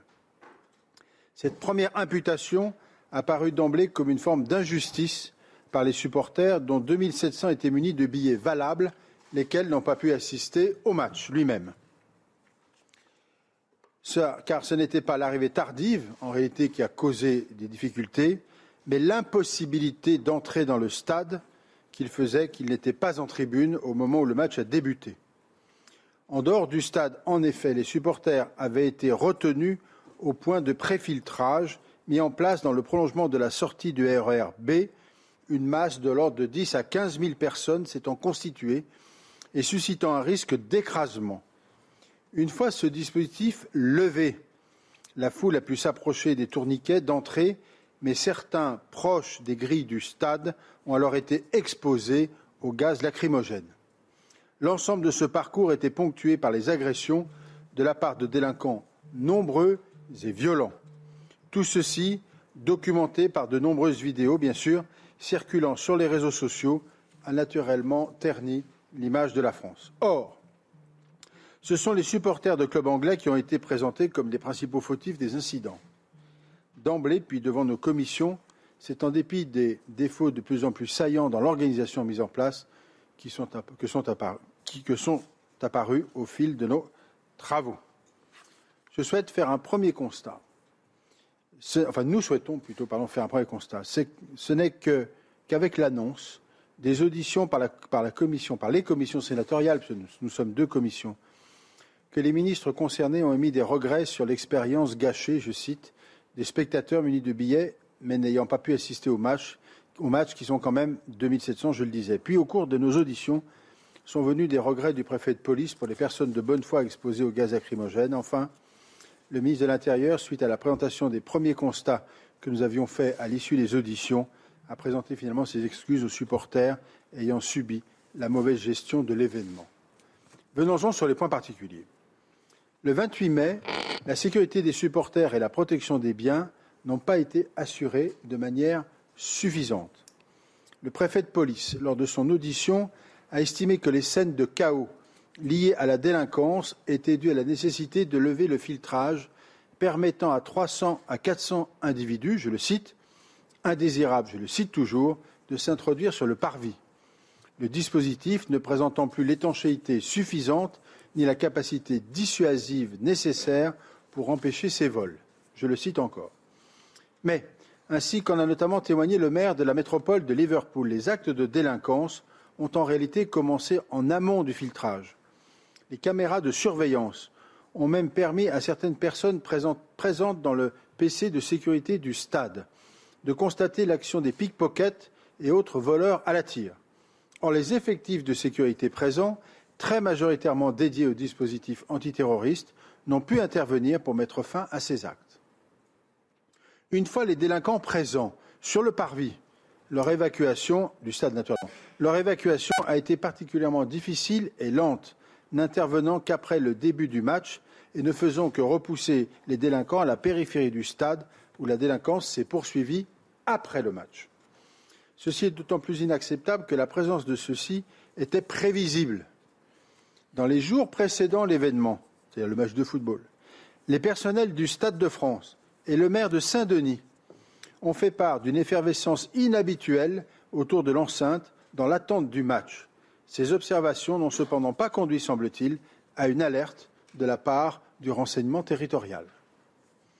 Les effectifs destinés à lutter contre la délinquance étaient donc sous-dimensionnés et n'ont pas été abondés de manière suffisante malgré les multiples intrusions et vols à compter de la mi-journée du 28 mai effectivement, les faits de délinquance ont été constatés à partir de midi, puis ensuite à 15 heures, et ensuite pour le reste. Le rapport du DIGES fait état de 209 effectifs de police déployés autour du stade pour lutter contre la criminalité le 28 mai, soit 47 personnes de plus que lors de la finale de la Coupe de France le 7 mai. À l'inverse, lors du match France-Danemark du 2 juin, c'est 650 effectifs de police soit plus de trois fois plus d'agents qui avaient été mobilisés pour lutter contre la délinquance. C'est donc seulement suite aux incidents que la mesure réelle de la délinquance a été prise en compte. À ceci s'ajoute un élément qui nous paraît essentiel. Nous savons que la querelle des chiffres a beaucoup occupé les premiers temps de nos auditions suite aux affirmations du préfet de police et du ministre sur les 36 000 personnes venues sans titre ou avec de faux titres au stade. Mais ce nombre dont le préfet de police nous a dit qu'il pouvait tout aussi bien être de 24 000 n'a en réalité pas d'importance, n'a pas l'importance plutôt que la communication des pouvoirs publics a bien voulu nous prêter. Le dispositif mis en place, en réalité, a été débordé sur un point très précis. Le préfiltrage situé dans la continuité de la sortie du RER B.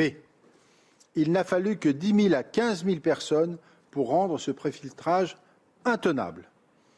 Quand bien même il n'y aurait pas eu de supporters, il y aurait eu plus de supporters que de places dans le stade, la situation aurait pu être la même, causer le même chaos et conduire à des drames que nous avons par chance évités.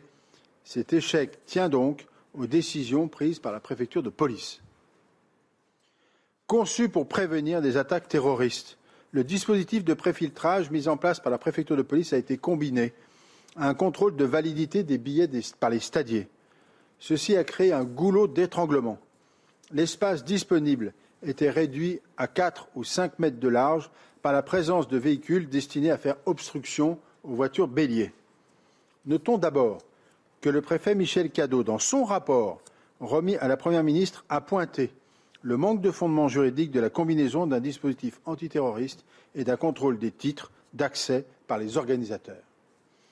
Pour défendre ce choix, le préfet de police a fait porter la responsabilité de la saturation sur le nombre de supporters de l'équipe de Liverpool venus avec des billets falsifiés ou tentant de s'approcher du stade sans billets. Ceci aurait saturé, dit-il, le précontrôle, lequel a fait apparaître jusqu'à 70% d'erreurs, puis créé l'encombrement de personnes présentes dans l'accès au point de filtrage.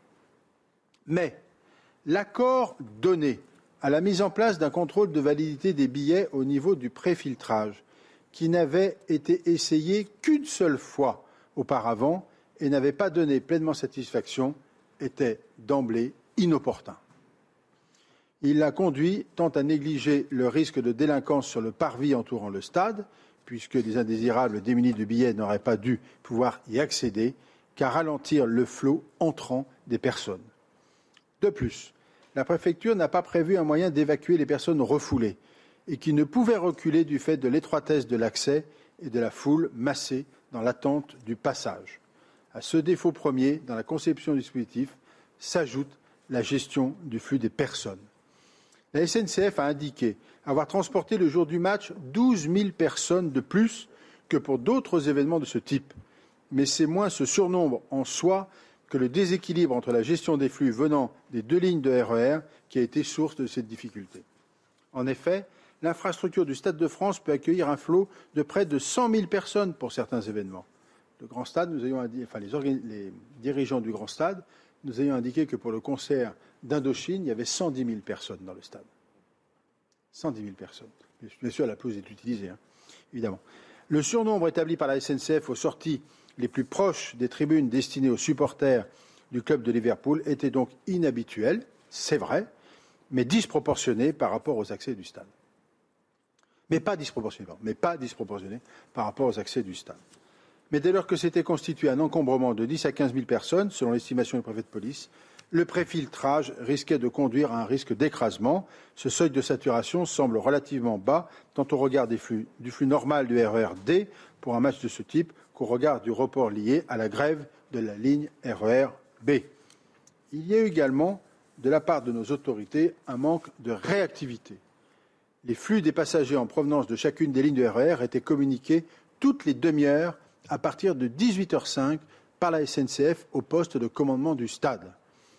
D'emblée, et surtout à partir de 18h30, l'important écart de fréquentation entre la ligne D et la ligne B était connu mais cette situation n'a suscité aucune réaction rapide de réorientation des flux, ni de la part des transporteurs, qui ont indiqué ne pas avoir été sollicités pour ce faire, ni des organisateurs, ou encore de la préfecture de police, qui a mis en œuvre cette réorientation seulement à 19h18.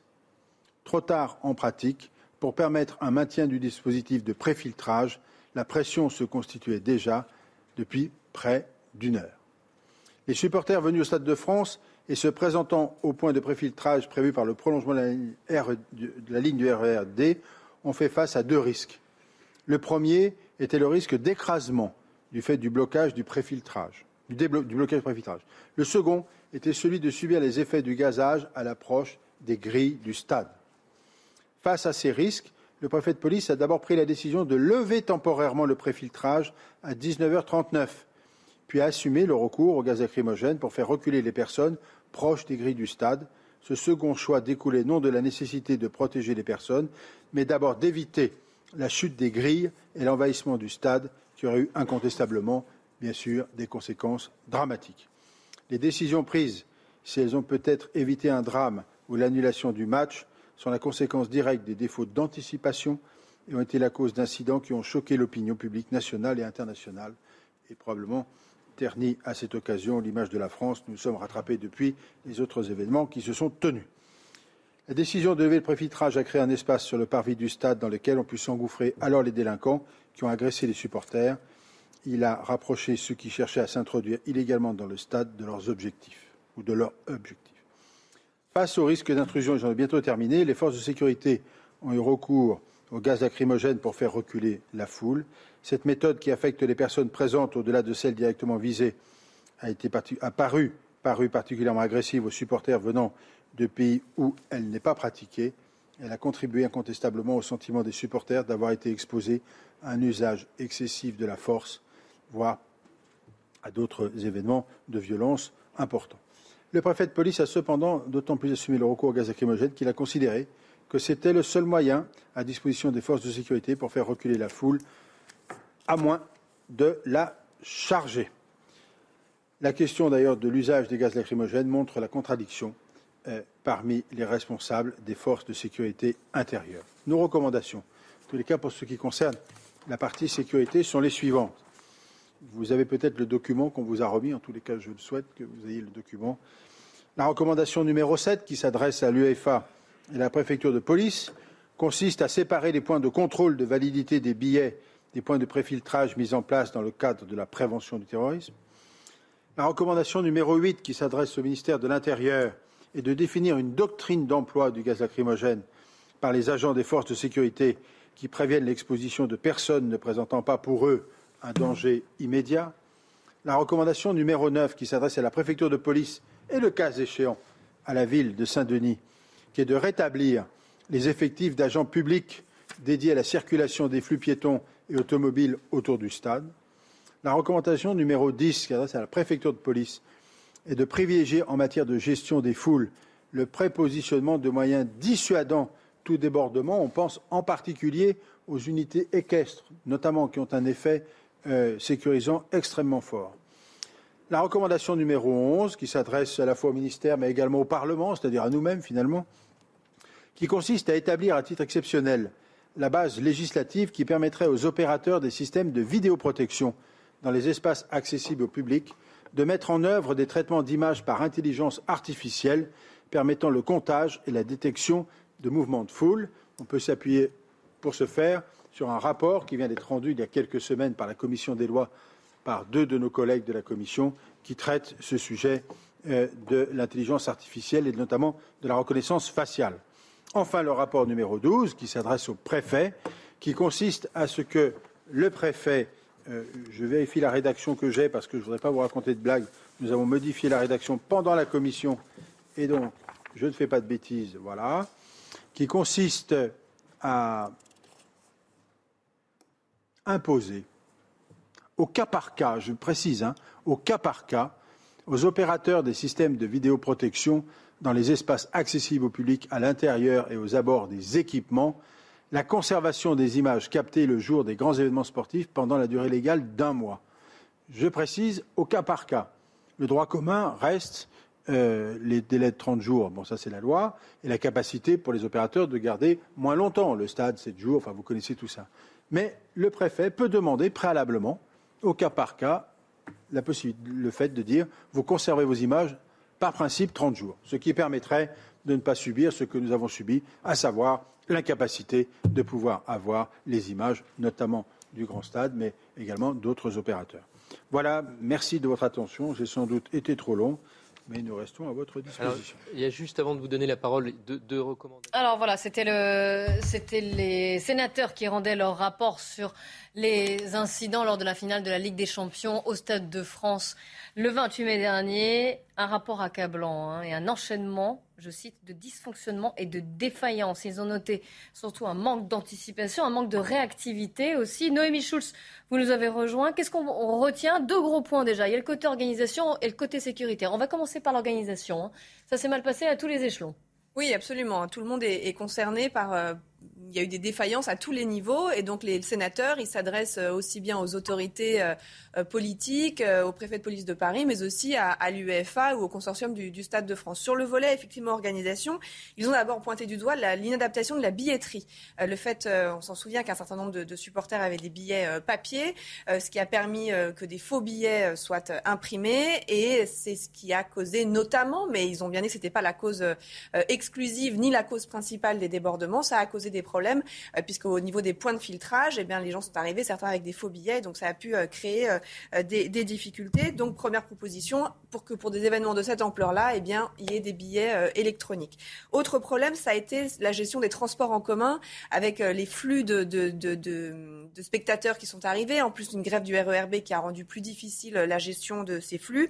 Donc là encore, ils disent il faut mieux informer, envoyer des SMS notamment à toutes les personnes qui ont un billet pour leur indiquer quelle voie emprunter faire en sorte que tout le monde n'arrive pas par le même endroit au même moment. Rendre aussi les abords du Stade de France plus attractifs pour que les gens arrivent plus tôt, par exemple dans l'après-midi, qu'ils passent un moment avant de, rentrer dans, le Stade de France pour éviter là aussi qu'à partir de 18h, tout le monde arrive euh, en même temps.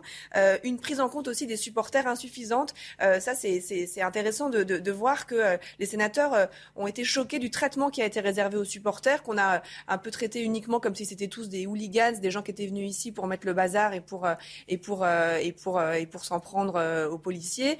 Euh, il dit qu'il faut, il faut changer de regard sur, euh, sur les supporters et sur les gens qui viennent assister à un, match de foot. Il faut aussi mieux les accompagner quand ils repartent du Stade de France.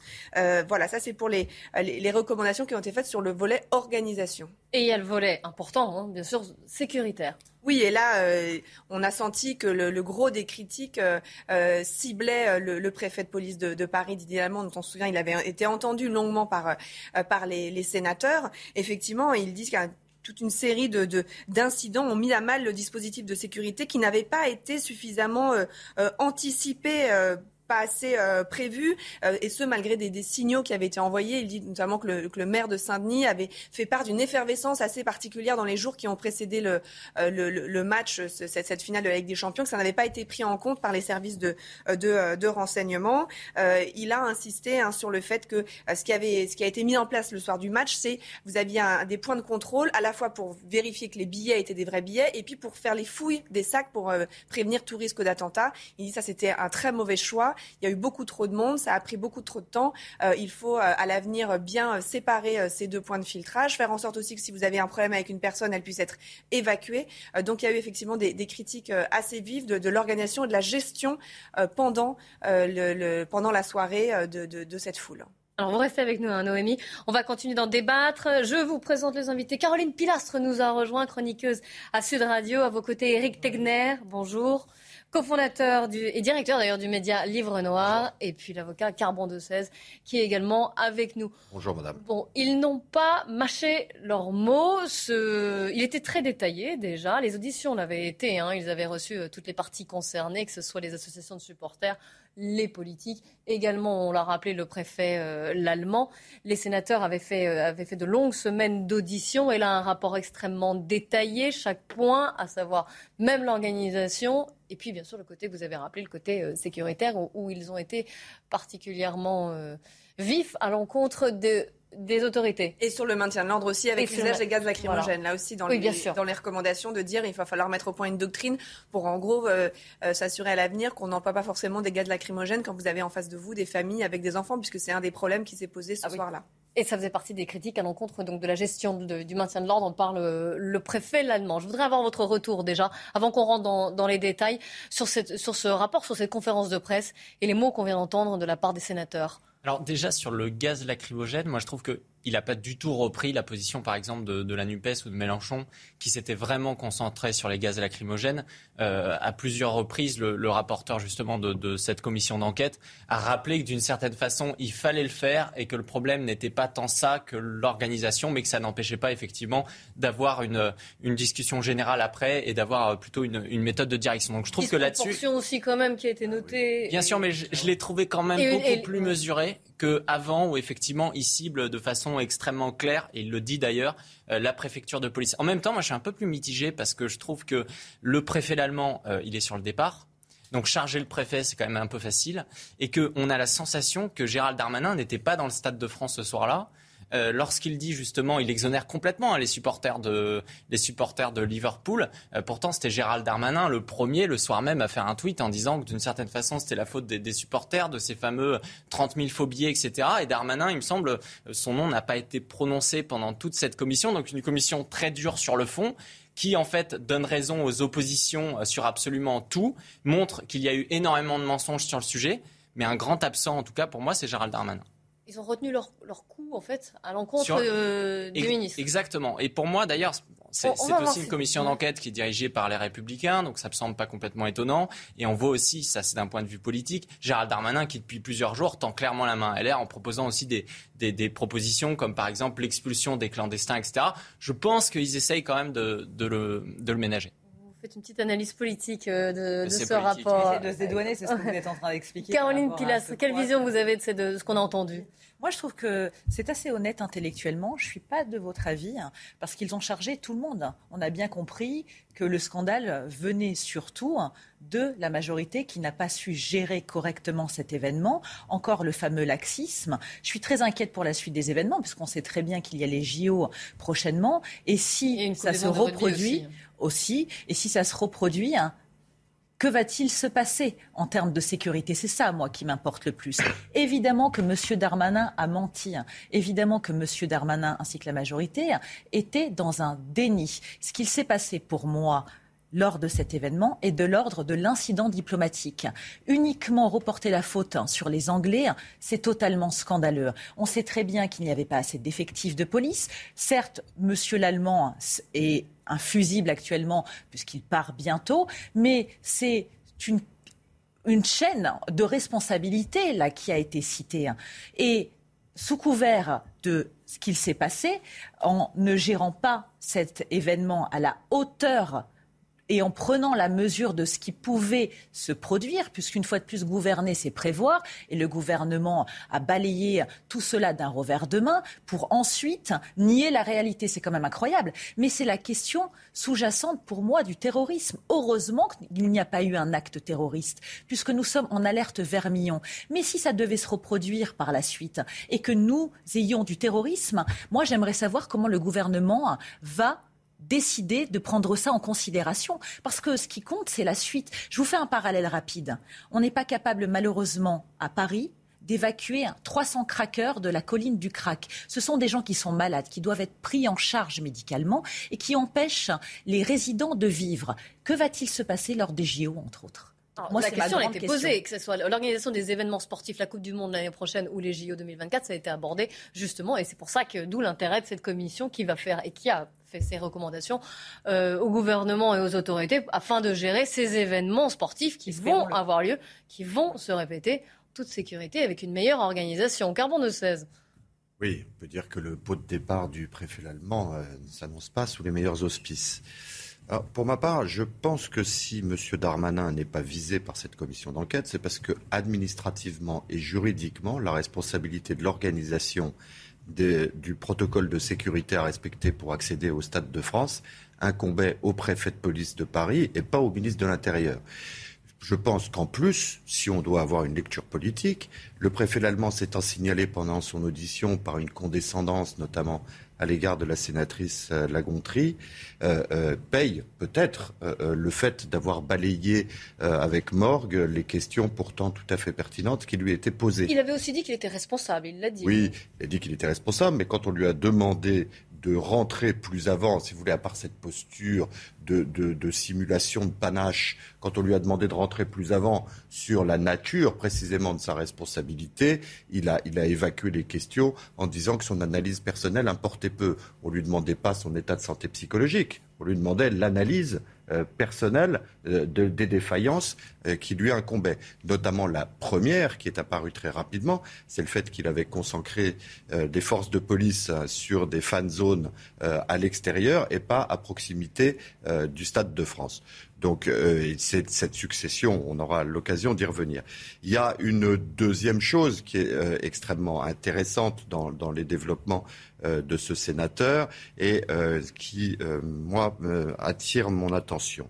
C'est les propositions qui sont faites et notamment, si j'ai bien entendu, cette formulation de la proposition numéro 10 avec l'usage de la vidéosurveillance. Alors, cette vidéosurveillance, il faut savoir que le délai de 30 jours, c'est le délai légal, mais que les sociétés commerciales, privées, les opérateurs privés ont le droit de diminuer tout ça. Le sujet, c'est que là, le Sénat propose que ce soit une autorité administrative qui oblige à respecter l'intégralité du délai légal.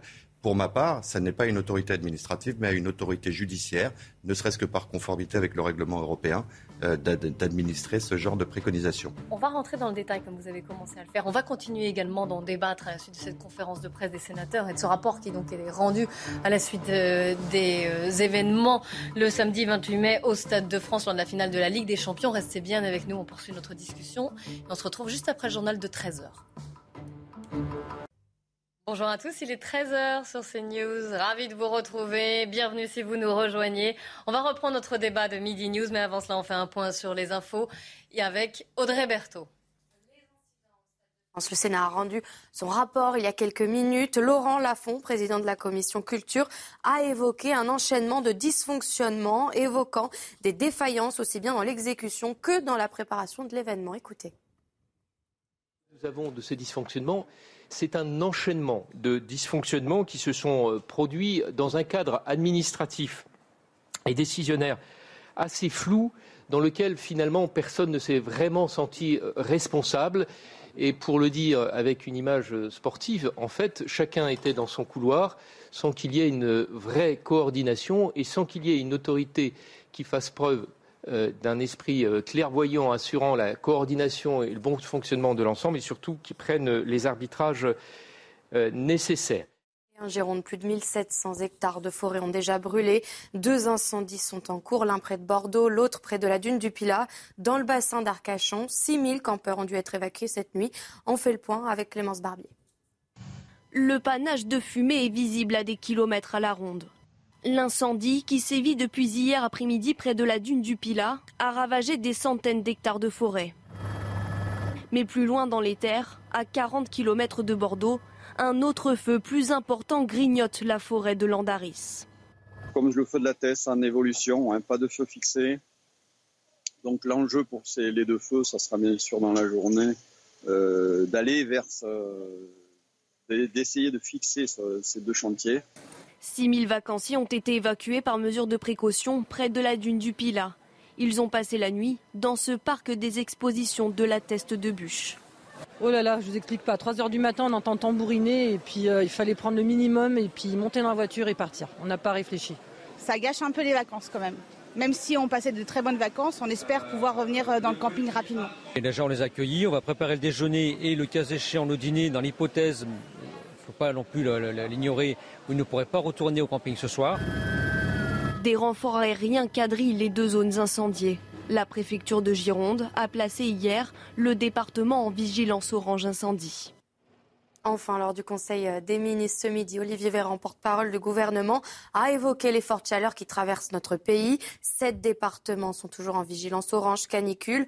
Un pic de chaleur est attendu dans ces départements dans les prochains jours. Écoutez.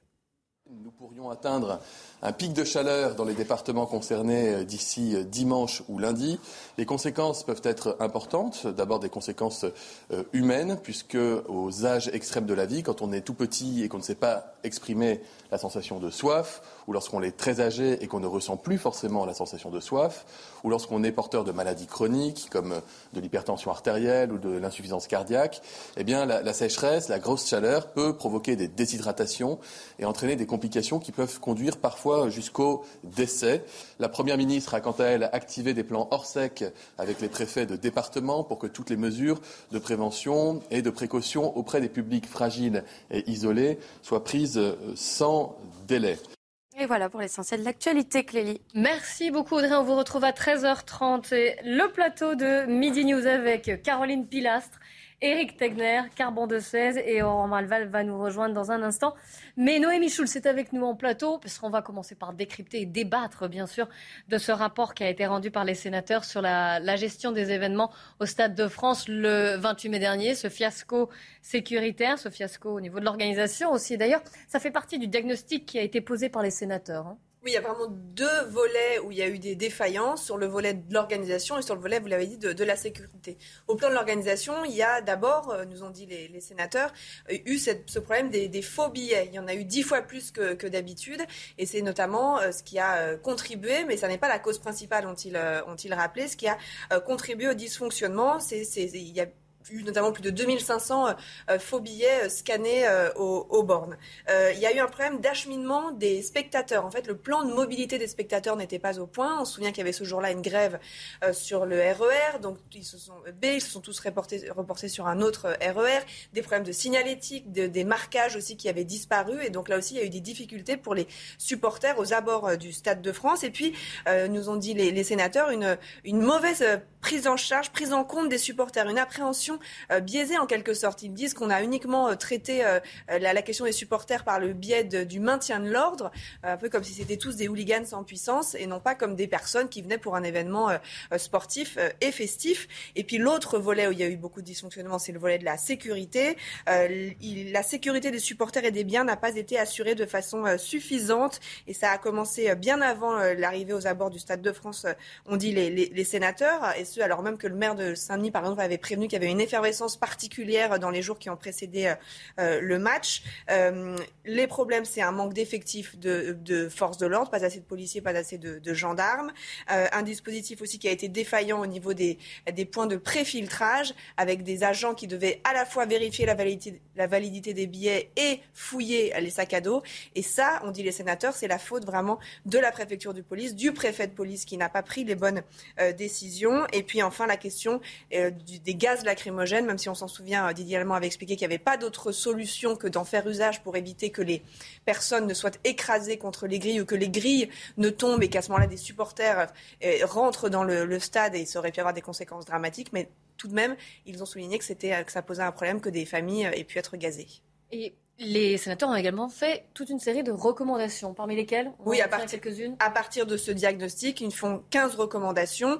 Le recours à des billets infalsifiables, euh, des billets notamment euh, électroniques pour éviter qu'il euh, puisse y avoir donc ces, ces problèmes de, de, faux billets, des, des systèmes de pardon, des, une information en temps réel pour les détenteurs euh, de billets sur les modalités d'accès au stade. Donc vous recevez, vous avez un billet, vous recevez sur votre téléphone portable des SMS qui vous disent attention, euh, il y a une grève, prenez tel itinéraire, arrivez à telle heure, prenez, prenez de la marge.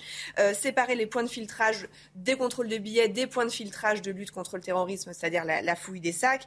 Imposer la conservation des images de vidéosurveillance pendant un délai d'un mois qui est la durée maximum légale. Là, on sait qu'au bout d'une semaine, les images de France ont été détruites. Je vous en donne une dernière. Revoir la doctrine, et ça c'est une consigne donnée au ministère de l'Intérieur, revoir la doctrine d'usage des gaz lacrymogènes pour éviter d'exposer les personnes qui ne représentent pas un danger immédiat. C'était le cas évidemment des, enfants et des, familles on retient, si on résume, en fait, plus d'anticipation et euh, plus de réactivité Au moment en amont et en aval. Et bien sûr, cela va avoir une importance particulière, parce que je vous rappelle qu'il y a deux événements sportifs importants, euh, mondiaux même, qui arrivent en 2023, la Coupe du Monde de rugby, et en 2024, les Jeux Olympiques et Paralympiques de euh, Paris. Merci beaucoup. ils ont dit qu'il fallait les maintenir. Hein. Ils ont eh oui, oui, ils ont dit on y tient. attachés à ces événements, mais effectivement, il faut faire en sorte que ça se reproduise pas. Merci en tout cas euh, pour ce point. Il y a Aurore Malval qui va, euh, qui va nous rejoindre à votre place. En tout cas, les supporters de Liverpool peuvent souffler.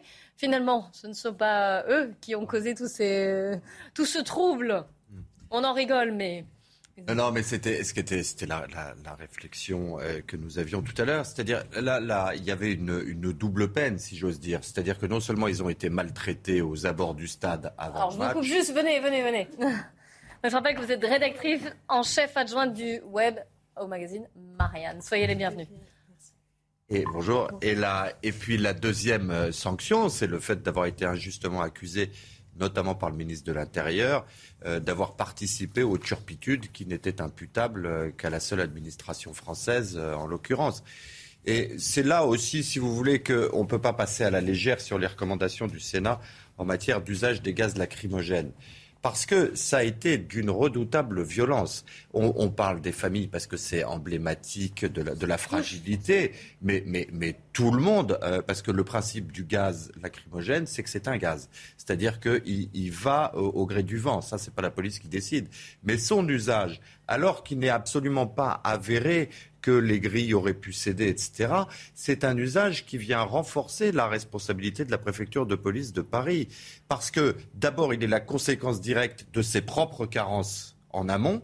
Et ensuite, parce que même cet usage euh, parfaitement disproportionné n'est absolument pas justifié par le risque de voir céder euh, éventuellement des grilles.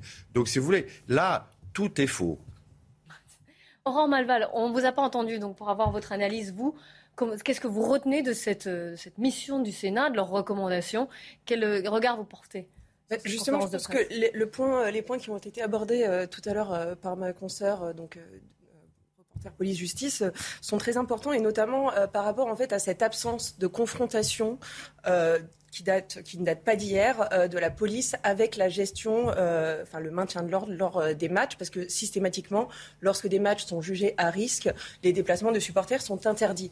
Donc il n'y a jamais finalement de confrontation, d'ailleurs qui, serait plutôt pacifique, enfin qui se passe dans, plein de pays, qui se passe très bien avec des moyens proportionnés, sauf qu'en France, ça n'arrive pas. Tout de suite l'affrontement est très violent euh, et euh, les supporters sont considérés par défaut comme des hooligans. Et donc avec les mesures euh, qui sont prises justement comme, comme la question des, gaz lacrymogènes. Donc ça, je pense que c'est quelque chose qui est très important. Je ne sais pas si le rapport, si les recommandations du Sénat euh, vont aussi euh, précisément euh, sur ces questions justement d'encadrement et de traitement en fait de gestion des supporters. Alors au-delà même de ces de ces points-là d'organisation, de sécurité aussi, question que j'ai posée également aux autres invités. Est-ce que vous pensez que ce rapport est suffisamment politique? Est-ce qu'ils ont retenu leur coup ou est-ce qu'il est vraiment accablant pour le gouvernement? Alors, on a l'impression. Ou les autorités, même en général, parce que. Alors, bah, notamment le préfet euh, l'allemand. Je, trouve qu'il est, euh, il est relativement accablant, effectivement, parce que les dysfonctionnements euh, sont pointés du doigt et, et le, les erreurs euh, de la préfecture de police euh, aussi. Donc on, a vraiment l'impression, et d'ailleurs c'est le cas, euh, pas seulement sur cette question du, de la gestion de cette finale de la Ligue des Champions, mais que les commissions d'enquête du Sénat s'imposent comme un véritable contre-pouvoir et vont comme ça pointer du doigt justement des dysfonctionnements au sommet de l'État. Justement, les commissions d'enquête au Sénat, effectivement, souvent sont très sérieuses sur le fond. Donc là, c'est accablant. On l'a vu, là, sur ouais. le fond, exactement. Très détaillé. En revanche, d'un point de vue politique, il faut quand même être capable d'expliciter ce que eux n'ont pas voulu faire, c'est-à-dire que évidemment que c'est éminemment politique. Et d'ailleurs, les propositions qu'ils recommandent, ils recommandent également au ministère de l'Intérieur, et c'est le politique qui va devoir les reprendre. Pourquoi? Parce que déjà, faut se rappeler encore une fois, c'est que cette finale, elle a été voulue en France par Emmanuel Macron lui-même dès le 24 février, parce qu'au début, ça devait se tenir à Saint-Pétersbourg. Ensuite, que Gérald Darmanin était lui-même dans le stade, à un moment d'ailleurs où il était euh, finalement très absent aussi de la politique, parce qu'il était au niveau local pour travailler sur son élection législative. On sait à quel point d'ailleurs ça l'a renforcé de faire un bon score, que ça le renforce de faire un score sur le terrain, donc on ne l'a pas vu la dernière fois où on l'a vu finalement en parler de ce sujet, c'était justement il y a une semaine où il est venu, il a fait son, son mea culpa, il me semble que c'était sur, euh, c'était sur cette chaîne. Parce que justement, il a voulu d'une certaine façon faire ce que effectivement le préfet allemand n'a pas fait. Ça veut dire euh, montrer au Sénat qu'il considérait leur, euh, leur enquête. Mais du coup, il s'en sort bien. Mais moi, ce qui me dérange, c'est que dans ce dernier remaniement, Gérald Darmanin est l'homme fort et l'homme qui a élargi justement son périmètre, alors même qu'il est en conflit face à Elisabeth Borne, la, Première ministre, et qu'il faut le dire, euh, si euh, Emmanuel Macron n'a pas eu sa majorité absolue, c'est en grande partie en raison de ces événements au Stade de France. Donc il ne faut absolument pas lier. Oui, pour moi, que ça a vraiment joué sur le résultat des législatives. Bien sûr, ça a joué là-dessus, et que, et que le Sénat aujourd'hui, on le voit bien chez LR, on en parlera peut-être tout à l'heure de ce qui s'est passé hier soir, il, ils veulent être capables de taper un peu sur le gouvernement pour lui faire comprendre si tu travailles pas avec nous, on va taper dessus, mais on, peut travailler. Donc là, pour moi, il y a quand même une main tendue à Gérald Darmanin, justement, pour que Gérald Darmanin continue dans sa lancée depuis plusieurs jours de proposer des mesures euh, fermes sur le régalien. mais justement, les suites de ce rapport, le gouvernement peut en tenir compte comme il peut ne pas en tenir Moi, compte. Je Ce sont des recommandations. Je parie hein. qu'il va en tenir compte parce que si euh, le Sénat pensait que Gérald Darmanin ne prendrait pas compte, il aurait été beaucoup plus virulent à son égard. Je pense justement qu'on verra dans les jours qui viennent Darmanin s'en saisir. Espérons que ces recommandations, effectivement, soient prises en compte prochainement. Parce que c'est vrai qu'on se dit qu'il n'y a qu'en France qu'un ministre de l'Intérieur qui a commis un, ce genre d'irresponsabilité est quand même enfin, maintenu pardon, à son poste et même promu. Son ministère a été élargi. C'est quand même incroyable quand on y pense. Rappelons que la majorité des supporters ont été détroussés violemment, que leurs enfants se sont fait tripoter, qu'il y a eu des agressions sexuelles. C'est quand même fou de se dire ce qu'il s'est passé à cette période qui était, comme vous le rappeliez, une période électorale. Nous étions en plein dans les législatives. Donc bien sûr que ça a joué de la part du gouvernement de nier ou du moins de minimiser un maximum cet événement pour ne pas perdre les élections. Et oui, moi je suis d'accord avec vous, s'ils n'ont pas eu une majorité c'est lié à cette affaire. Est-ce que, le, responsable finalement, et d'ailleurs il a été pointé du doigt par les sénateurs, ce n'était pas plus le préfet l'allemand que Gérald Darmanin, et ça aurait pu être un fusible, il aurait pu être démissionné, sachant qu'il part en plus le 20 juillet. Mais justement, il va partir et qu'il ne faut surtout pas qu'il crée un précédent. Justement, l'allemand, en, portant un peu la, croix sur ses épaules. Mais ça aurait été un symbole aussi. Mais non, parce il y a eu des défaillances, hop, le préfet Dans ce cas-là, le prochain préfet sera fragilisé parce qu'il devra à nouveau démissionner dès qu'il y aura une affaire et il y en aura d'autres que ce soit le ministre carrément qui démissionne. Non, absolument pas. Moi, je suis pas pour ça. Je pense que doit y avoir une responsabilité politique. Du côté de Darmanin, je ne vois absolument pas cette responsabilité politique. Et du côté d'Emmanuel Macron, je ne vois pas de prise cette responsabilité que Darmanin s'est planté. Et Darmanin a planté Elisabeth Borne pendant ces élections législatives. Donc, aurait, il aurait dû ne pas être nommé euh, dans la je continuité. Je pense que déjà, c'est surprenant effectivement qu'il ait eu un périmètre élargi. Je pense aussi qu'on aurait pu tout à fait lui mettre un secrétaire d'État euh, fort euh, sur ces questions-là, ces questions sécuritaires au sein du ministre de l'Intérieur, et qu'on aurait dû beaucoup plus entendre Gérald Darmanin sur ce sujet. Après, juste pour préciser un élément sur les propositions. Moi, il y a une proposition qui m'a fait tiquer, c'est celle sur la reconnaissance faciale. Et je pense que là-dessus, pour le coup, ça peut être fragile sur la reprise de cette proposition qui peut faire débat même chez LR parce que c'est la question liée aux libertés publiques. Jusqu'à quand? Est-ce que c'est un dispositif qui finalement va rentrer dans le droit commun, etc. Pour moi, c'est quelque chose qui est du genre à m'inquiéter. Et ce qui me surprend d'ailleurs, c'est que, pareil, ce sur quoi il ne parle pas, c'est qu'à un moment donné, il évoque un peu en faisant une illusion ces gens qui ne devaient pas être là, qui n'étaient pas là pour le foot. Il y a des gens qui sont venus ici uniquement, non pas pour le foot, mais pour euh, justement euh, mettre le bazar. Il y en a beaucoup, on les connaît. Et ces gens-là, on n'a toujours pas inventé un dispositif pour faire en sorte justement de, les arrêter de façon présentive ou de les bloquer largement en amont euh, de ces événements. Je vous laisse remettre votre micro euh, pour donner la parole à Carbon de 16. Merci. Il y, a, pour euh, rebondir, il y, a, deux populations qui se sont retrouvées en surnombre.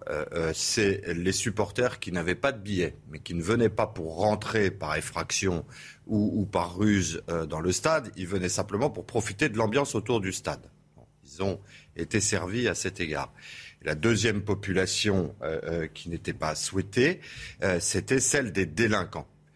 et, ce qui est fou, c'est que en réalité, c'est le fait d'avoir levé un certain nombre de barrages à cause des embouteillages qui étaient créés qui a permis à ces délinquants d'accéder aux abords immédiats du Stade de France en, se mêlant à la foule. C'est-à-dire que c'est l'erreur du préfet allemand qui leur permet de rentrer dans le périmètre. Maintenant, il faut être euh, euh, un peu euh, lucide sur la responsabilité politique. Ce n'est pas ma spécialité, je, vous la laisse. Mais en termes juridiques, et c'est ce qui intéresse une commission d'enquête, la commission d'enquête, elle n'est pas là pour statuer sur les responsabilités politiques. Ça, c'est nous, les citoyens. et visiblement, M. Darmanin n'a pas été sanctionné puisqu'il a été réélu. Mais sur les responsabilités juridiques, la responsabilité juridique de l'organisation d'un match de football, fut-il euh, d'une importance euh, spéciale, n'incombe pas au ministre de l'Intérieur ni au président de la République. C'est au préfet de police. Et je vous le dis en tant que citoyen, j'espère que le ministre de l'Intérieur s'intéresse à autre chose que l'organisation des matchs de football, eu égard à l'état de la sécurité en France, de la menace terroriste, etc.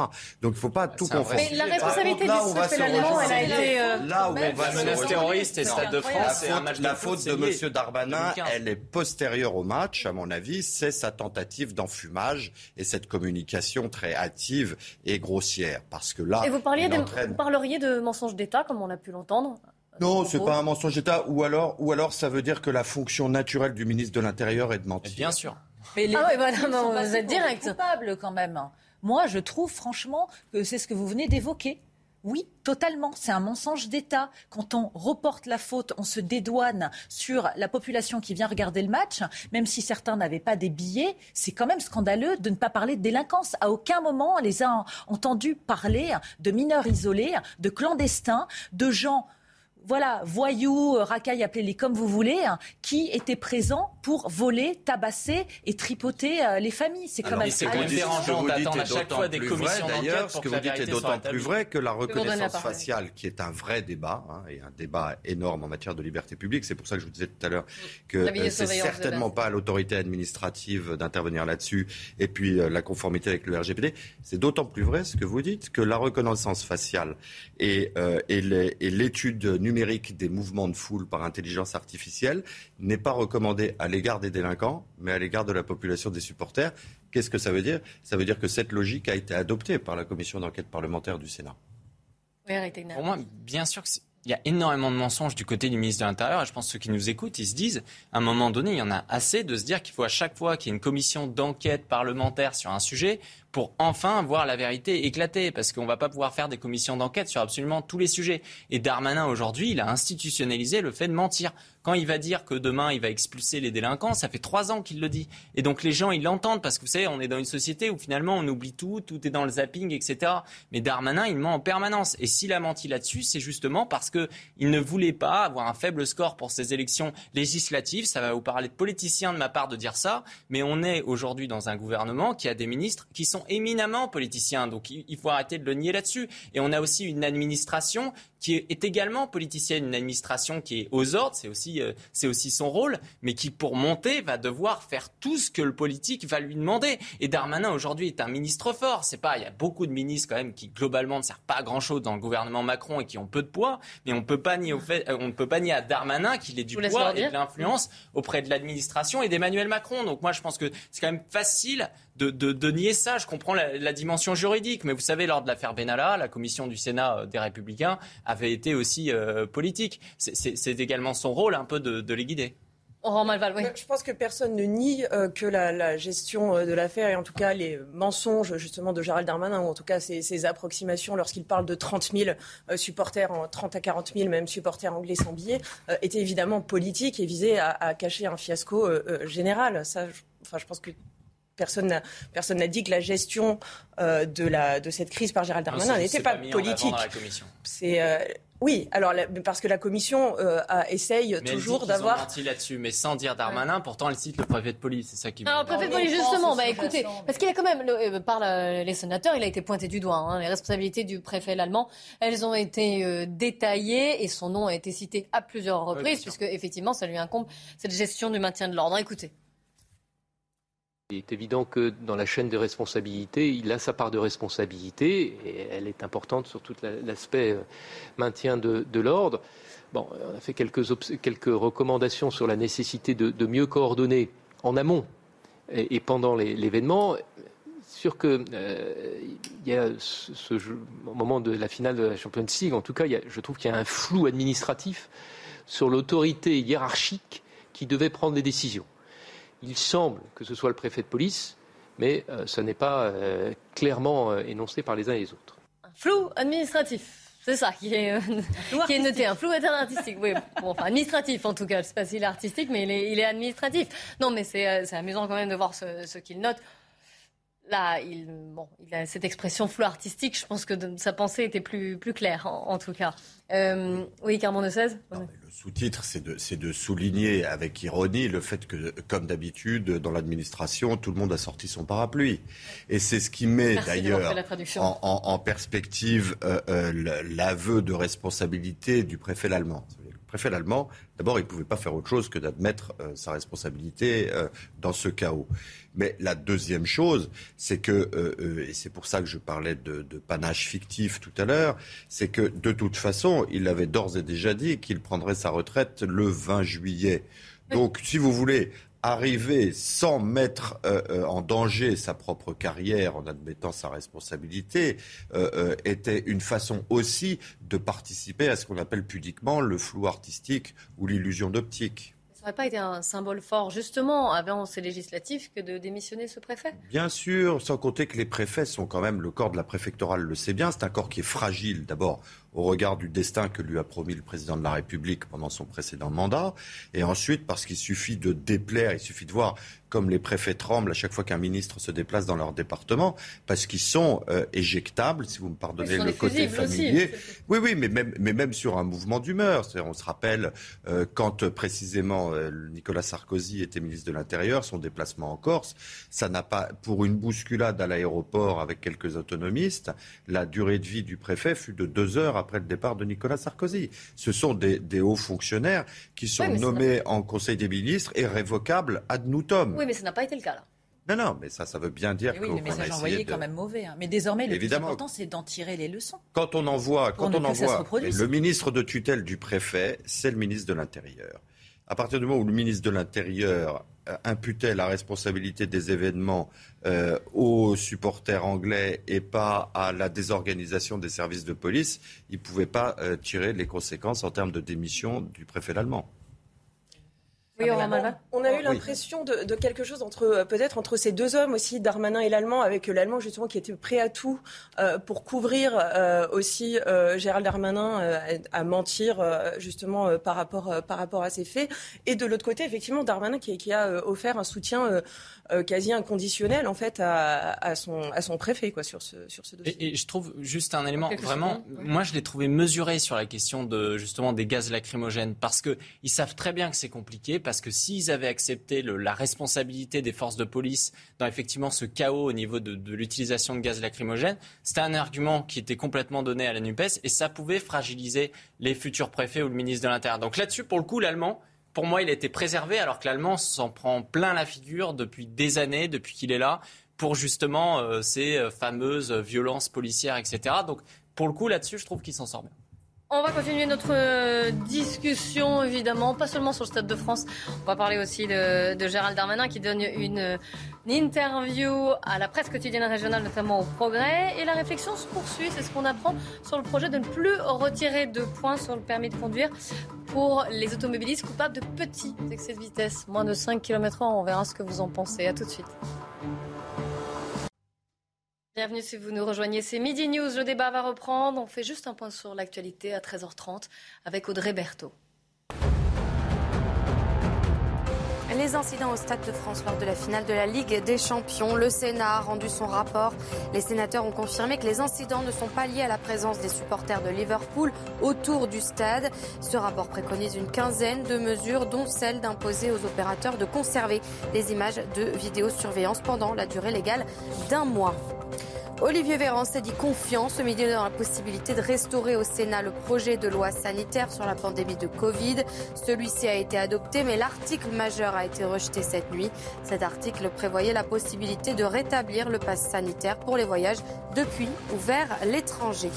Enfin, Salah Abdeslam, condamné à la prison à vie dans le procès des attentats parisiens du 13 novembre, a été transféré de France et incarcéré en Belgique où un autre procès l'attend.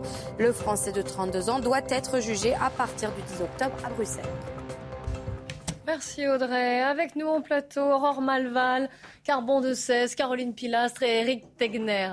Dans un instant, on verra s'il faut supprimer ou non le retrait de points pour un petit excès de vitesse, moins de 5 km/h. Mais avant cela, quand même, revenons sur cette déclaration d'Emmanuel Macron, qui était attendue d'ailleurs, puisque vous le savez, son nom est associé au Uber Files, au dossier Uber, cette vaste enquête journalistique sur la société Uber, alors à la fois sur sa gestion, on va dire, et son interprétation du droit fiscal mais pas seulement aussi, puisqu'ils ont révélé l'existence d'un deal secret entre Emmanuel Macron, qui était à l'époque ministre de l'économie, et donc la société Uber. Emmanuel Macron aurait facilité en fait l'implantation d'Uber en France. Alors on attendait la réaction d'Emmanuel Macron. Elle n'a pas tardé. Il a réagi. Voici comment et avec quelle expression. Je, conçois tout à fait qu'il veuille s'attaquer à ma pomme. Ça fait cinq ans et demi, je suis habitué. Très sincèrement, comme disait un de mes prédécesseurs, ça m'en touche une sans bouger l'autre. Je vous le dis en toute franchise. Mais, mais parce que ils ont perdu la boussole. Quand on croit dans la justice sociale, dans l'égalité des chances, mais il faut se battre pour que les jeunes qui viennent de milieux difficiles aient des emplois. Ça n'a jamais été leur combat. Donc euh, le ministre que je suis a fait son travail. Mais simplement, on introduit une espèce d'ambiance qui consisterait à dire que voir des chefs d'entreprise, en particulier étrangers, ce serait mal mais je l'assume à fond. Et en vous regardant, j'ai vu des chefs d'entreprise étrangers, l'horreur. Je les ai vus, ça a toujours été officiel, avec des collaborateurs. J'en suis fier. S'ils ont créé des emplois en France, je suis hyper fier de cela. Et vous savez quoi? Je le referai demain et après-demain. Voilà, Emmanuel Macron, pas simplement énervé quand même face à cette question, qui se défend avec euh, fougue, véhémence. Donc, on va y revenir, sa défense. Il, euh, au contraire, il dit même qu'il referait si c'était à, refaire. Il y a le choix de cette expression. On va commencer par cela, si vous le voulez bien. Il cite son prédécesseur, c'est Jacques Chirac, hein, le prédécesseur. Alors là-dessus, je tiens à préciser que Jacques Chirac ne l'a jamais dit publiquement. C'était vraiment des propos rapportés. Donc à un moment donné, il y a une forme de vulgarité. Après, je ne vais pas m'offusquer, ça fait cinq ans qu'on commence quand même à connaître. C'est pas la première fois, c'est ce que j'ai dit. On est habitué. Les facilités de langage. Ce que je note, c'est qu'on ne l'a jamais vu répondre de cette façon-là sur l'affaire Kohler. Sur, euh, par exemple, les, accusations pendant la campagne présidentielle sur le fait qu'il aurait été payé euh, par euh, Rothschild des, des, des, fonds qui n'ont pas été déclarés, qui auraient été mis justement dans une, dans une société à l'étranger. Là-dessus, il ne répond pas. Pourquoi? Parce qu'effectivement, ça, c'est une affaire, selon moi, qui n'en est pas une parce qu'on a toujours su que Emmanuel Macron avait aidé Uber. C'était il y a des articles, vous pouvez les regarder, et qu'également ça correspond complètement à l'idéologie d'Emmanuel Macron et qu'en aucune façon, à ce stade justement des enquêtes, on montre que par exemple un dirigeant d'Uber aurait pu aider ou financer la campagne euh, d'Emmanuel Macron. Une contrepartie, c'est ce que vous Exactement, une contrepartie personnelle, parce que c'est le rôle aujourd'hui du ministre de l'économie de faire du lobbying, et selon son idéologie, il le fait pour euh, l'étranger ou les Français. Euh, malheureusement pour Emmanuel, pour nous, Emmanuel Macron le fait plus souvent effectivement pour les étrangers. Mais si justement il se positionne là-dessus, c'est parce qu'il sait qu'il n'y a pas d'affaire.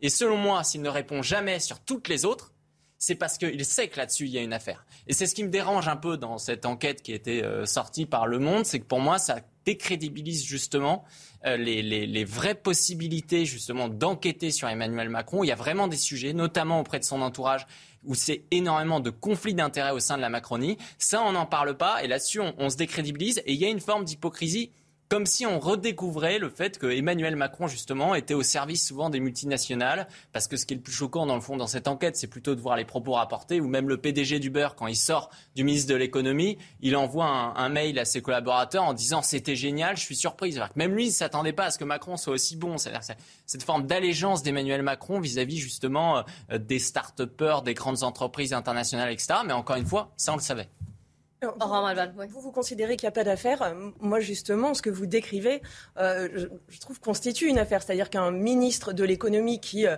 euh, se bat finalement contre son pays pour le compte de multinationales, qui devient un lobbyiste, qui, alors, euh, on ne sait pas exactement euh, d'ailleurs dans quelle mesure, mais euh, peut mettre la pression pour contourner la législation que ses camarades sont en train de, mettre en place au gouvernement. Moi, moi, je trouve ça, je trouve ça grave pour pour la France et pour notre, mais c'est ce. C'est ce qu'ils font tous. c'est ce qu'ils font tous aujourd'hui. C'est d'un cadre légal. Et, d'ailleurs, en fait, il y avait déjà les débats à l'époque de se dire, voilà, c'est la question de la concurrence. Est-ce que les taxis étaient bons Ils parlent d'emplois qui sont créés. Le, vrai, le vrai mensonge, c'est qu'il n'y a pas d'emploi qui a été créé. ça, c'est pas du tout une misère sociale. Hein. Moi, j'aimerais répondre Caroline Monsieur Macron, quand vous l'avez entendu. Alors, quand je l'ai entendu déjà, provenant des LR, j'ai envie de dire, tout le monde n'est pas Jacques Chirac. Hein. et n'est pas Jacques Chirac qui veut plutôt. Hein. Monsieur Macron est dans une posture exaspéré. Là, évidemment, il répond euh, comme s'il était euh, en off euh, au sein de sa famille de ses amis. Sauf que vous pouvez me traiter de réac, mais je suis navré, il est président de la République. Que ce soit pour lui ou n'importe quel autre élu, j'attends de sa part de la hauteur. Je ne veux pas entendre ce genre de choses. Je trouve ça d'une vulgarité sans nom. Alors, il ne supporte pas évidemment d'être redescendu sur Terre avec ces questions, puisque rappelons quand même que M. Macron jusqu'à présent c'était Jupiter, et comme la Macronie a reçu une gifle, pour ne pas dire un camouflet avec les résultats des législatives, ils ont du mal à digérer leur défaite. Donc M. Macron s'emporte. Les journalistes ont droit de poser les questions qu'ils veulent. Rappelons-le, ça n'est pas à géométrie variable. La communication de la Macronie, depuis cinq ans et demi, est quand même assez dramatique, pour ne pas dire d'une médiocrité sans nom rappelle, pognon de dingue, il n'y a qu'à traverser la rue pour trouver du travail, j'emmerde les non-vaccinés, il y a des staffs entiers qui sont payés des fortunes pour cette communication. Monsieur Macron n'est pas capable de conserver ses nerfs, c'est un humain, il a des failles comme tout le monde. Mais quand il est en représentation publique, il n'a pas à agir de la sorte. Donc j'ai trouvé ça déplacé, indécent, et je me suis dit une fois de plus, Jupiter est parmi nous. 16. Oui, non, non, mais je pense que Caroline Pilastre n'est absolument pas soupçonnable d'être réactionnaire. Je pense qu'il y a un problème de, dignité. Il y a un problème de dignité de la fonction qui est un vrai sujet. Un vrai sujet. Pourquoi? Euh, D'abord parce que ce qui est amusant, c'est qu'ici, Jacques Chirac, qu'on a euh, beaucoup accusé d'avoir démystifié la fonction de la présidence de la République euh, à, à, travers notamment certaines photos dans Paris Match. Mais le, le vrai sujet, c'est que euh, le président de la République, qui est beaucoup attaqué à partir de la crise des Gilets jaunes sur une forme de condescendance, etc., se prévaut de la dignité de la fonction. Et lui-même est l'artisan du fait que cette fonction soit dévalorisée à travers des expressions excessivement triviales dont on mesure mal d'ailleurs ce que ça veut dire, sinon peut-être une part de fébrilité. Et, et moi, je suis convaincu comme vous, euh, Caroline, que c'est euh, étudié en amont comme, comme les déclarations à propos des, non-vaccinés. Je pense que c'est n'est pas spontané et que l'onde de choc euh, de cette vulgarité est, est, savamment pesée pour créer un électrochoc.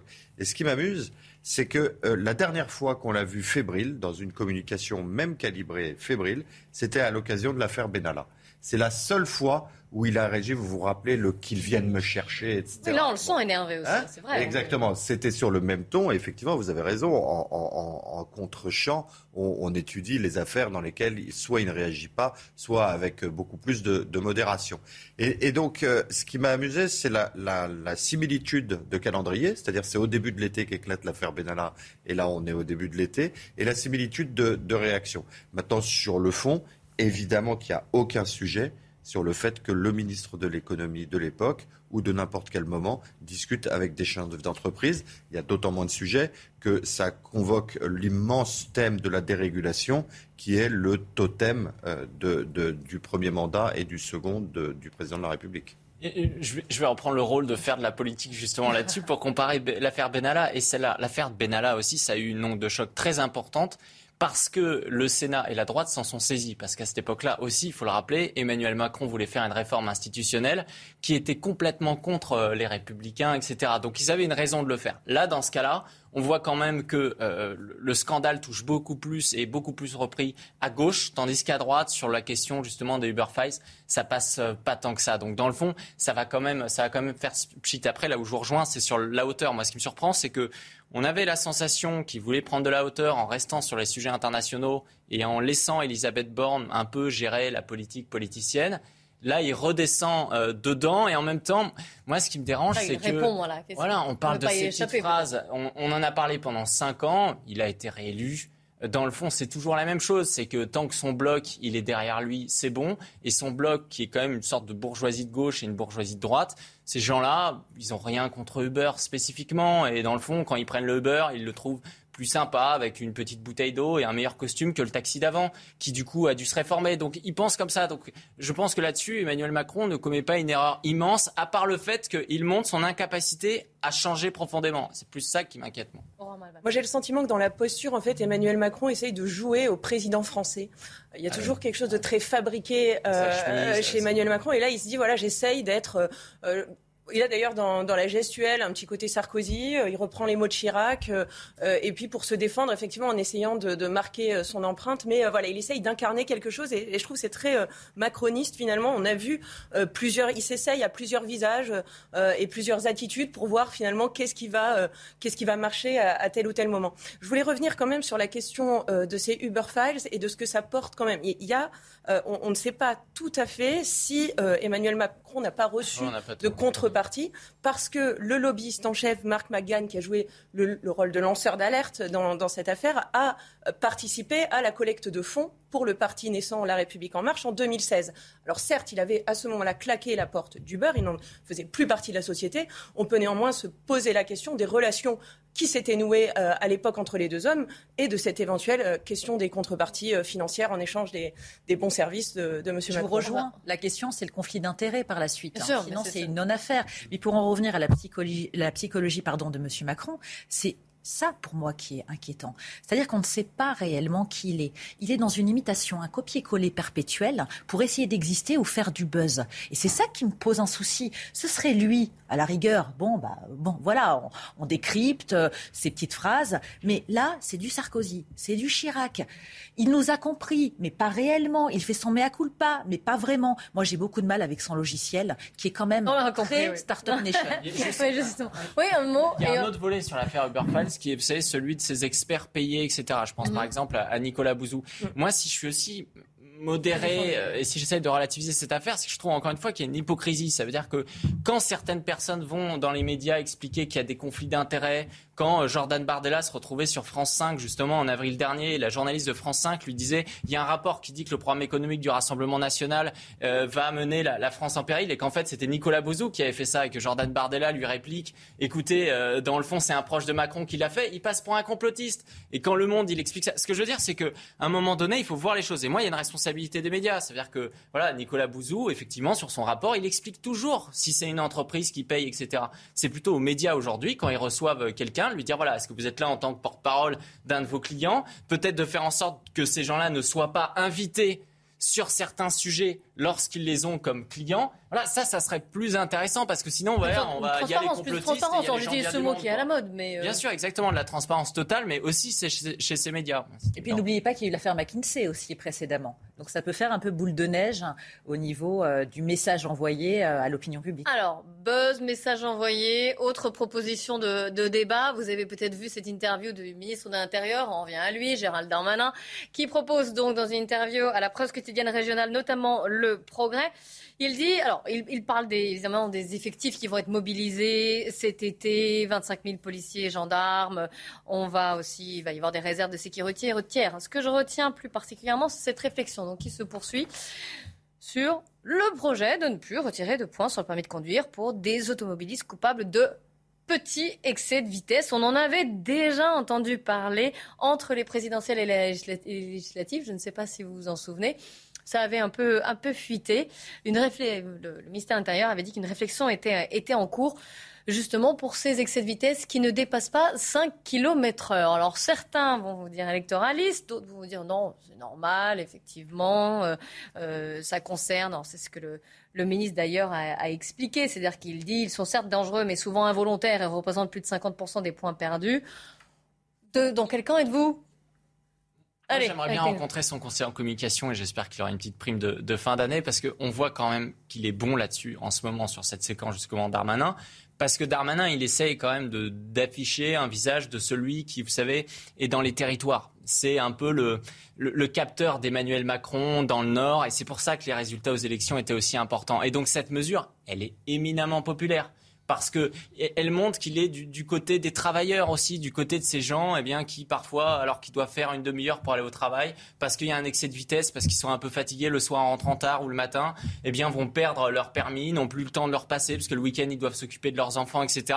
Donc c'est très populaire de sa part, mais mais c'est de la bonne politique. Hein, à un moment donné, c'est pas parce que c'est politique. Ça fait partie de la politique. Il faut pas le faire. Tant mieux. On espère que ça aboutira. Clermont de 16. Oui, je suis tout à fait d'accord, sans compter qu'il ne faut pas oublier que, bon, évidemment, il y a une dimension euh, très bien de, quête de la popularité, et pourquoi pas. Euh, il y a aussi une dimension de responsabilité, c'est-à-dire qu'il y a des centaines de milliers de Français qui roulent sans permis actuellement. Alors, il a dit qu'il allait intensifier aussi la, dire, la fraude contre le permis de conduire, la carte de gris, justement, les trafics de points, ça, ça va être là, c'est rouler sans, sans, sans, permis du tout. Oui, oui. Hein, euh, parce que parce qu'on se les fait supprimer. Qu'est-ce, que, qu'est-ce qui est important? C'est de sanctionner le délinquant routier. Ça, c'est important et c'était le but de l'instauration du, permis à points. Mais celui qui commet une faute d'inattention et qui en commet 12 et qui, et qui perd son, son permis à cause de ça, c'est ridicule, c'est disproportionné pour reprendre un thème qui vous intéressait précédemment. Et par conséquent, maintenir l'amende, parce qu'évidemment, il y a une contravention dès lors qu'on roule au-dessus, mais sans que ça se traduise en réalité par le retrait de points, c'est une remise en équilibre euh, du système de, répression des infractions. D'ailleurs, ça serait intéressant de voir s'ils font une rétroactivité pour ceux peut-être qui ont perdu le permis les deux dernières années. Ils peuvent peut-être avoir une audition, quelque chose de plus allégé, voilà, parce qu'il faut les remettre aussi sur le, chemin. Et, d'ailleurs, ça, ne sort pas de nulle part. C'est aussi euh, ce que préconise la Cour des comptes avait rendu euh, un rapport en juin 2021 où justement euh, elle pointait en fait une sorte de palier euh, d'efficacité qu'avait atteint la, politique de sécurité routière. Et du coup, elle préconisait euh, de nouvelles mesures, et, je cite, de chercher des moyens de recueillir l'adhésion des citoyens à la politique de sécurité routière. Donc on voit bien que là, euh, on est en plein dedans. C'est aussi peut-être une, manière de suivre ces préconisations. C'est intéressant parce que je crois que lors du premier quinquennat d'Emmanuel Macron, au contraire, c'était la mesure très impopulaire du passage à 80 km heure sur, les, sur les routes qui, elle, a fait perdre beaucoup de points, de 1 point justement euh, aux gens qui étaient euh, habitués, euh, je pense, à rouler à 90, pour d'ailleurs une efficacité totalement nulle, puisqu'aujourd'hui, la majeure partie des axes sont repassés, en tout cas plus de la moitié, à 90 km/h. Donc là, on peut espérer, en tout cas, que cette mesure sera plus efficace. Et, elle n'est pas faite encore, hein, c'est pas... Oui, mais si, elle était faite, et puis elle serait un dollar en tout cas pour les finances de l'État, parce qu'attention, il n'est pas question euh, de se passer des amendes euh, qui, elles, seront bien infligées euh, en cas de, dépassement. Au final, Darmanin, un point, et Philippe, zéro point. C'est bien résumé. Caroline Pilastre. Alors, étant dans l'incapacité de conduire en tant que malvoyante, je vais rester modeste et vous répondre avec parcimonie sur ce sujet. Non, vous pouvez avoir un avis quand même. Oui, mais je trouve que c'est une bonne mesure qu'on se sent deux points à cinq points, à ce que j'ai compris. Évidemment, si ce ne sont pas des gros excès de vitesse et que ça ne met pas en danger hein, la vie d'autrui, hein, je trouve que c'est euh, une bonne mesure. Ça va dans le bon sens. Vous préférez avoir un, point de vue sur ce qui s'est passé hier à l'Assemblée nationale je vous le rappelle hein, rapidement. Mais euh, allez, il nous reste quelques minutes. Juste euh, tour de table quand même. Je recontextualise. Projet de loi sanitaire qui est examiné en, en séance. Le projet de loi est voté, hein, mais l'amendement 2 qui euh, prévoit d'instaurer un pass sanitaire euh, quand on vient ou quand on sort ou quand on rentre en France, pardon. Euh, celui celui-là n'a pas été voté, il n'a pas été mis en raison d'une opposition, une opposition qui a été constituée à la fois des Républicains, à la fois d'une majorité de la Nupes et du Rassemblement national. Elisabeth Borne a dit l'heure est grave. Caroline. Oui, l'heure est grave, évidemment. Enfin, je trouve que ce sont des propos excessifs et je tiens quand même à rappeler à Madame Borne qu'il n'y a pas eu de coalition, il n'y a pas eu d'alliance de la part des oppositions. Ils ont tous voté en leur âme et conscience en fonction de leur sensibilité personnelle.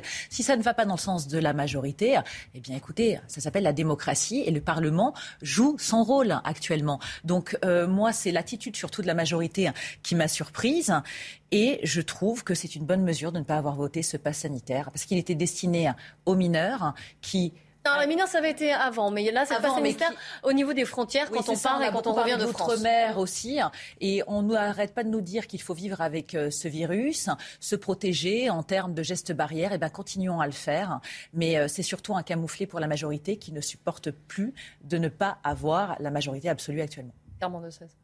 Oui, ce qui est dommage, c'est que la Première ministre euh, semble revenir à son attitude de, de, grande technocrate avec une forme de condescendance, parce que l'heure est grave si le pouvoir exécutif découvre que la main pour voter les lois appartient au pouvoir législatif.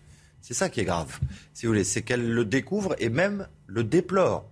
Ça, c'est très Vous voyez grave. son tweet. En hein. disant, euh, mais, mais le Sénat va remettre de l'équilibre, etc. Euh, Qu'est-ce que ça veut dire? Et en plus, en, en- en introduisant euh, une notion, d'abord, c'est méconnaître le système euh, institutionnel, puisque la navette parlementaire fait que de toute façon, c'est l'Assemblée nationale qui aura le dernier mot.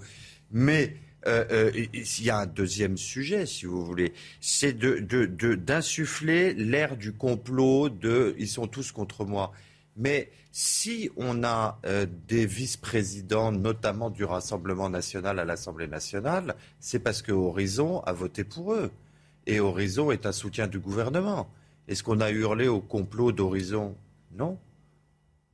Si on fait de la projection, là, c'est le Rassemblement national et la NUPES qui sont les grands gagnants. Mais effectivement, à la fin, je pense que ce sera les Républicains. Parce que si, justement, ça a été rejeté, c'est parce que les Républicains, soit se sont abstenus, soit ont voté comme le Rassemblement national ou la NUPES. Il faut regarder le tweet d'Eric Ciotti qui, après, a, réinsisté sur le fait de réintégrer les 12 000, euh, vous savez, les 12 000 soignants non vaccinés. Ça, c'est quelque chose sur lequel la commission mixte paritaire, dans laquelle justement les républicains sont largement majoritaires, ils vont vouloir avoir des, des deals. Là, ils leur font comprendre ce que j'expliquais tout à l'heure. La première fois, vous voulez pas travailler avec nous, très bien, on s'abstient ou on vote avec les autres. Et donc, au- quand vous reviendrez à nouveau devant l'Assemblée nationale, effectivement, à la fin de la navette parlementaire, vous avez intérêt à avoir pris en compte nos propositions. Et là, on votera pour ça. Et là, les Républicains passeront pour les faiseurs de roi. C'est exactement ce qu'ils souhaitent. De loi. La réaction euh, d'Elisabeth Borne, moi, je, je l'attendais, elle ne m'a pas surprise. Le discours sur nous sommes euh, les responsables euh, et euh, les extrêmes, c'est toujours les extrêmes sont totalement inconscientes, etc. et mettent en danger les Français. Alors, ce qui, est effectivement étonnant, c'est qu'Elisabeth Borne découvre le fonctionnement de notre démocratie et que pour elle, l'heure est grave. Mais je pense qu'il va y avoir plein d'alliances, enfin, qui, ne- qui n'en sont pas d'ailleurs, mais plein de, fois où, en fait, les partis vont, les différents groupes parlementaires vont voter ensemble ou contre des lois. Et à chaque fois, j'imagine qu'on entendra les mêmes anathèmes. Mon Dieu, les rouges-bruns. euh, mon Dieu, ça se trouve, les ELV votera avec le F, Il est avec l'heure. le RN. Donc, qu'est-ce qu'on entendra à ce moment-là? Et il est l'heure ici de rendre l'antenne, de passer le relais à Nelly Denac et ses invités pour la belle équipe. Ils vont continuer de débattre évidemment de cette question, euh, de ce qui s'est passé hier à l'Assemblée nationale, également de cette euh, commission, de ce rapport du Sénat sur le fiasco du Stade de France fin du mois de mai. Je vous remercie tous les quatre d'avoir participé à ce débat. On se retrouve demain dès 9h pour le défilé du 14 juillet. Soyez là.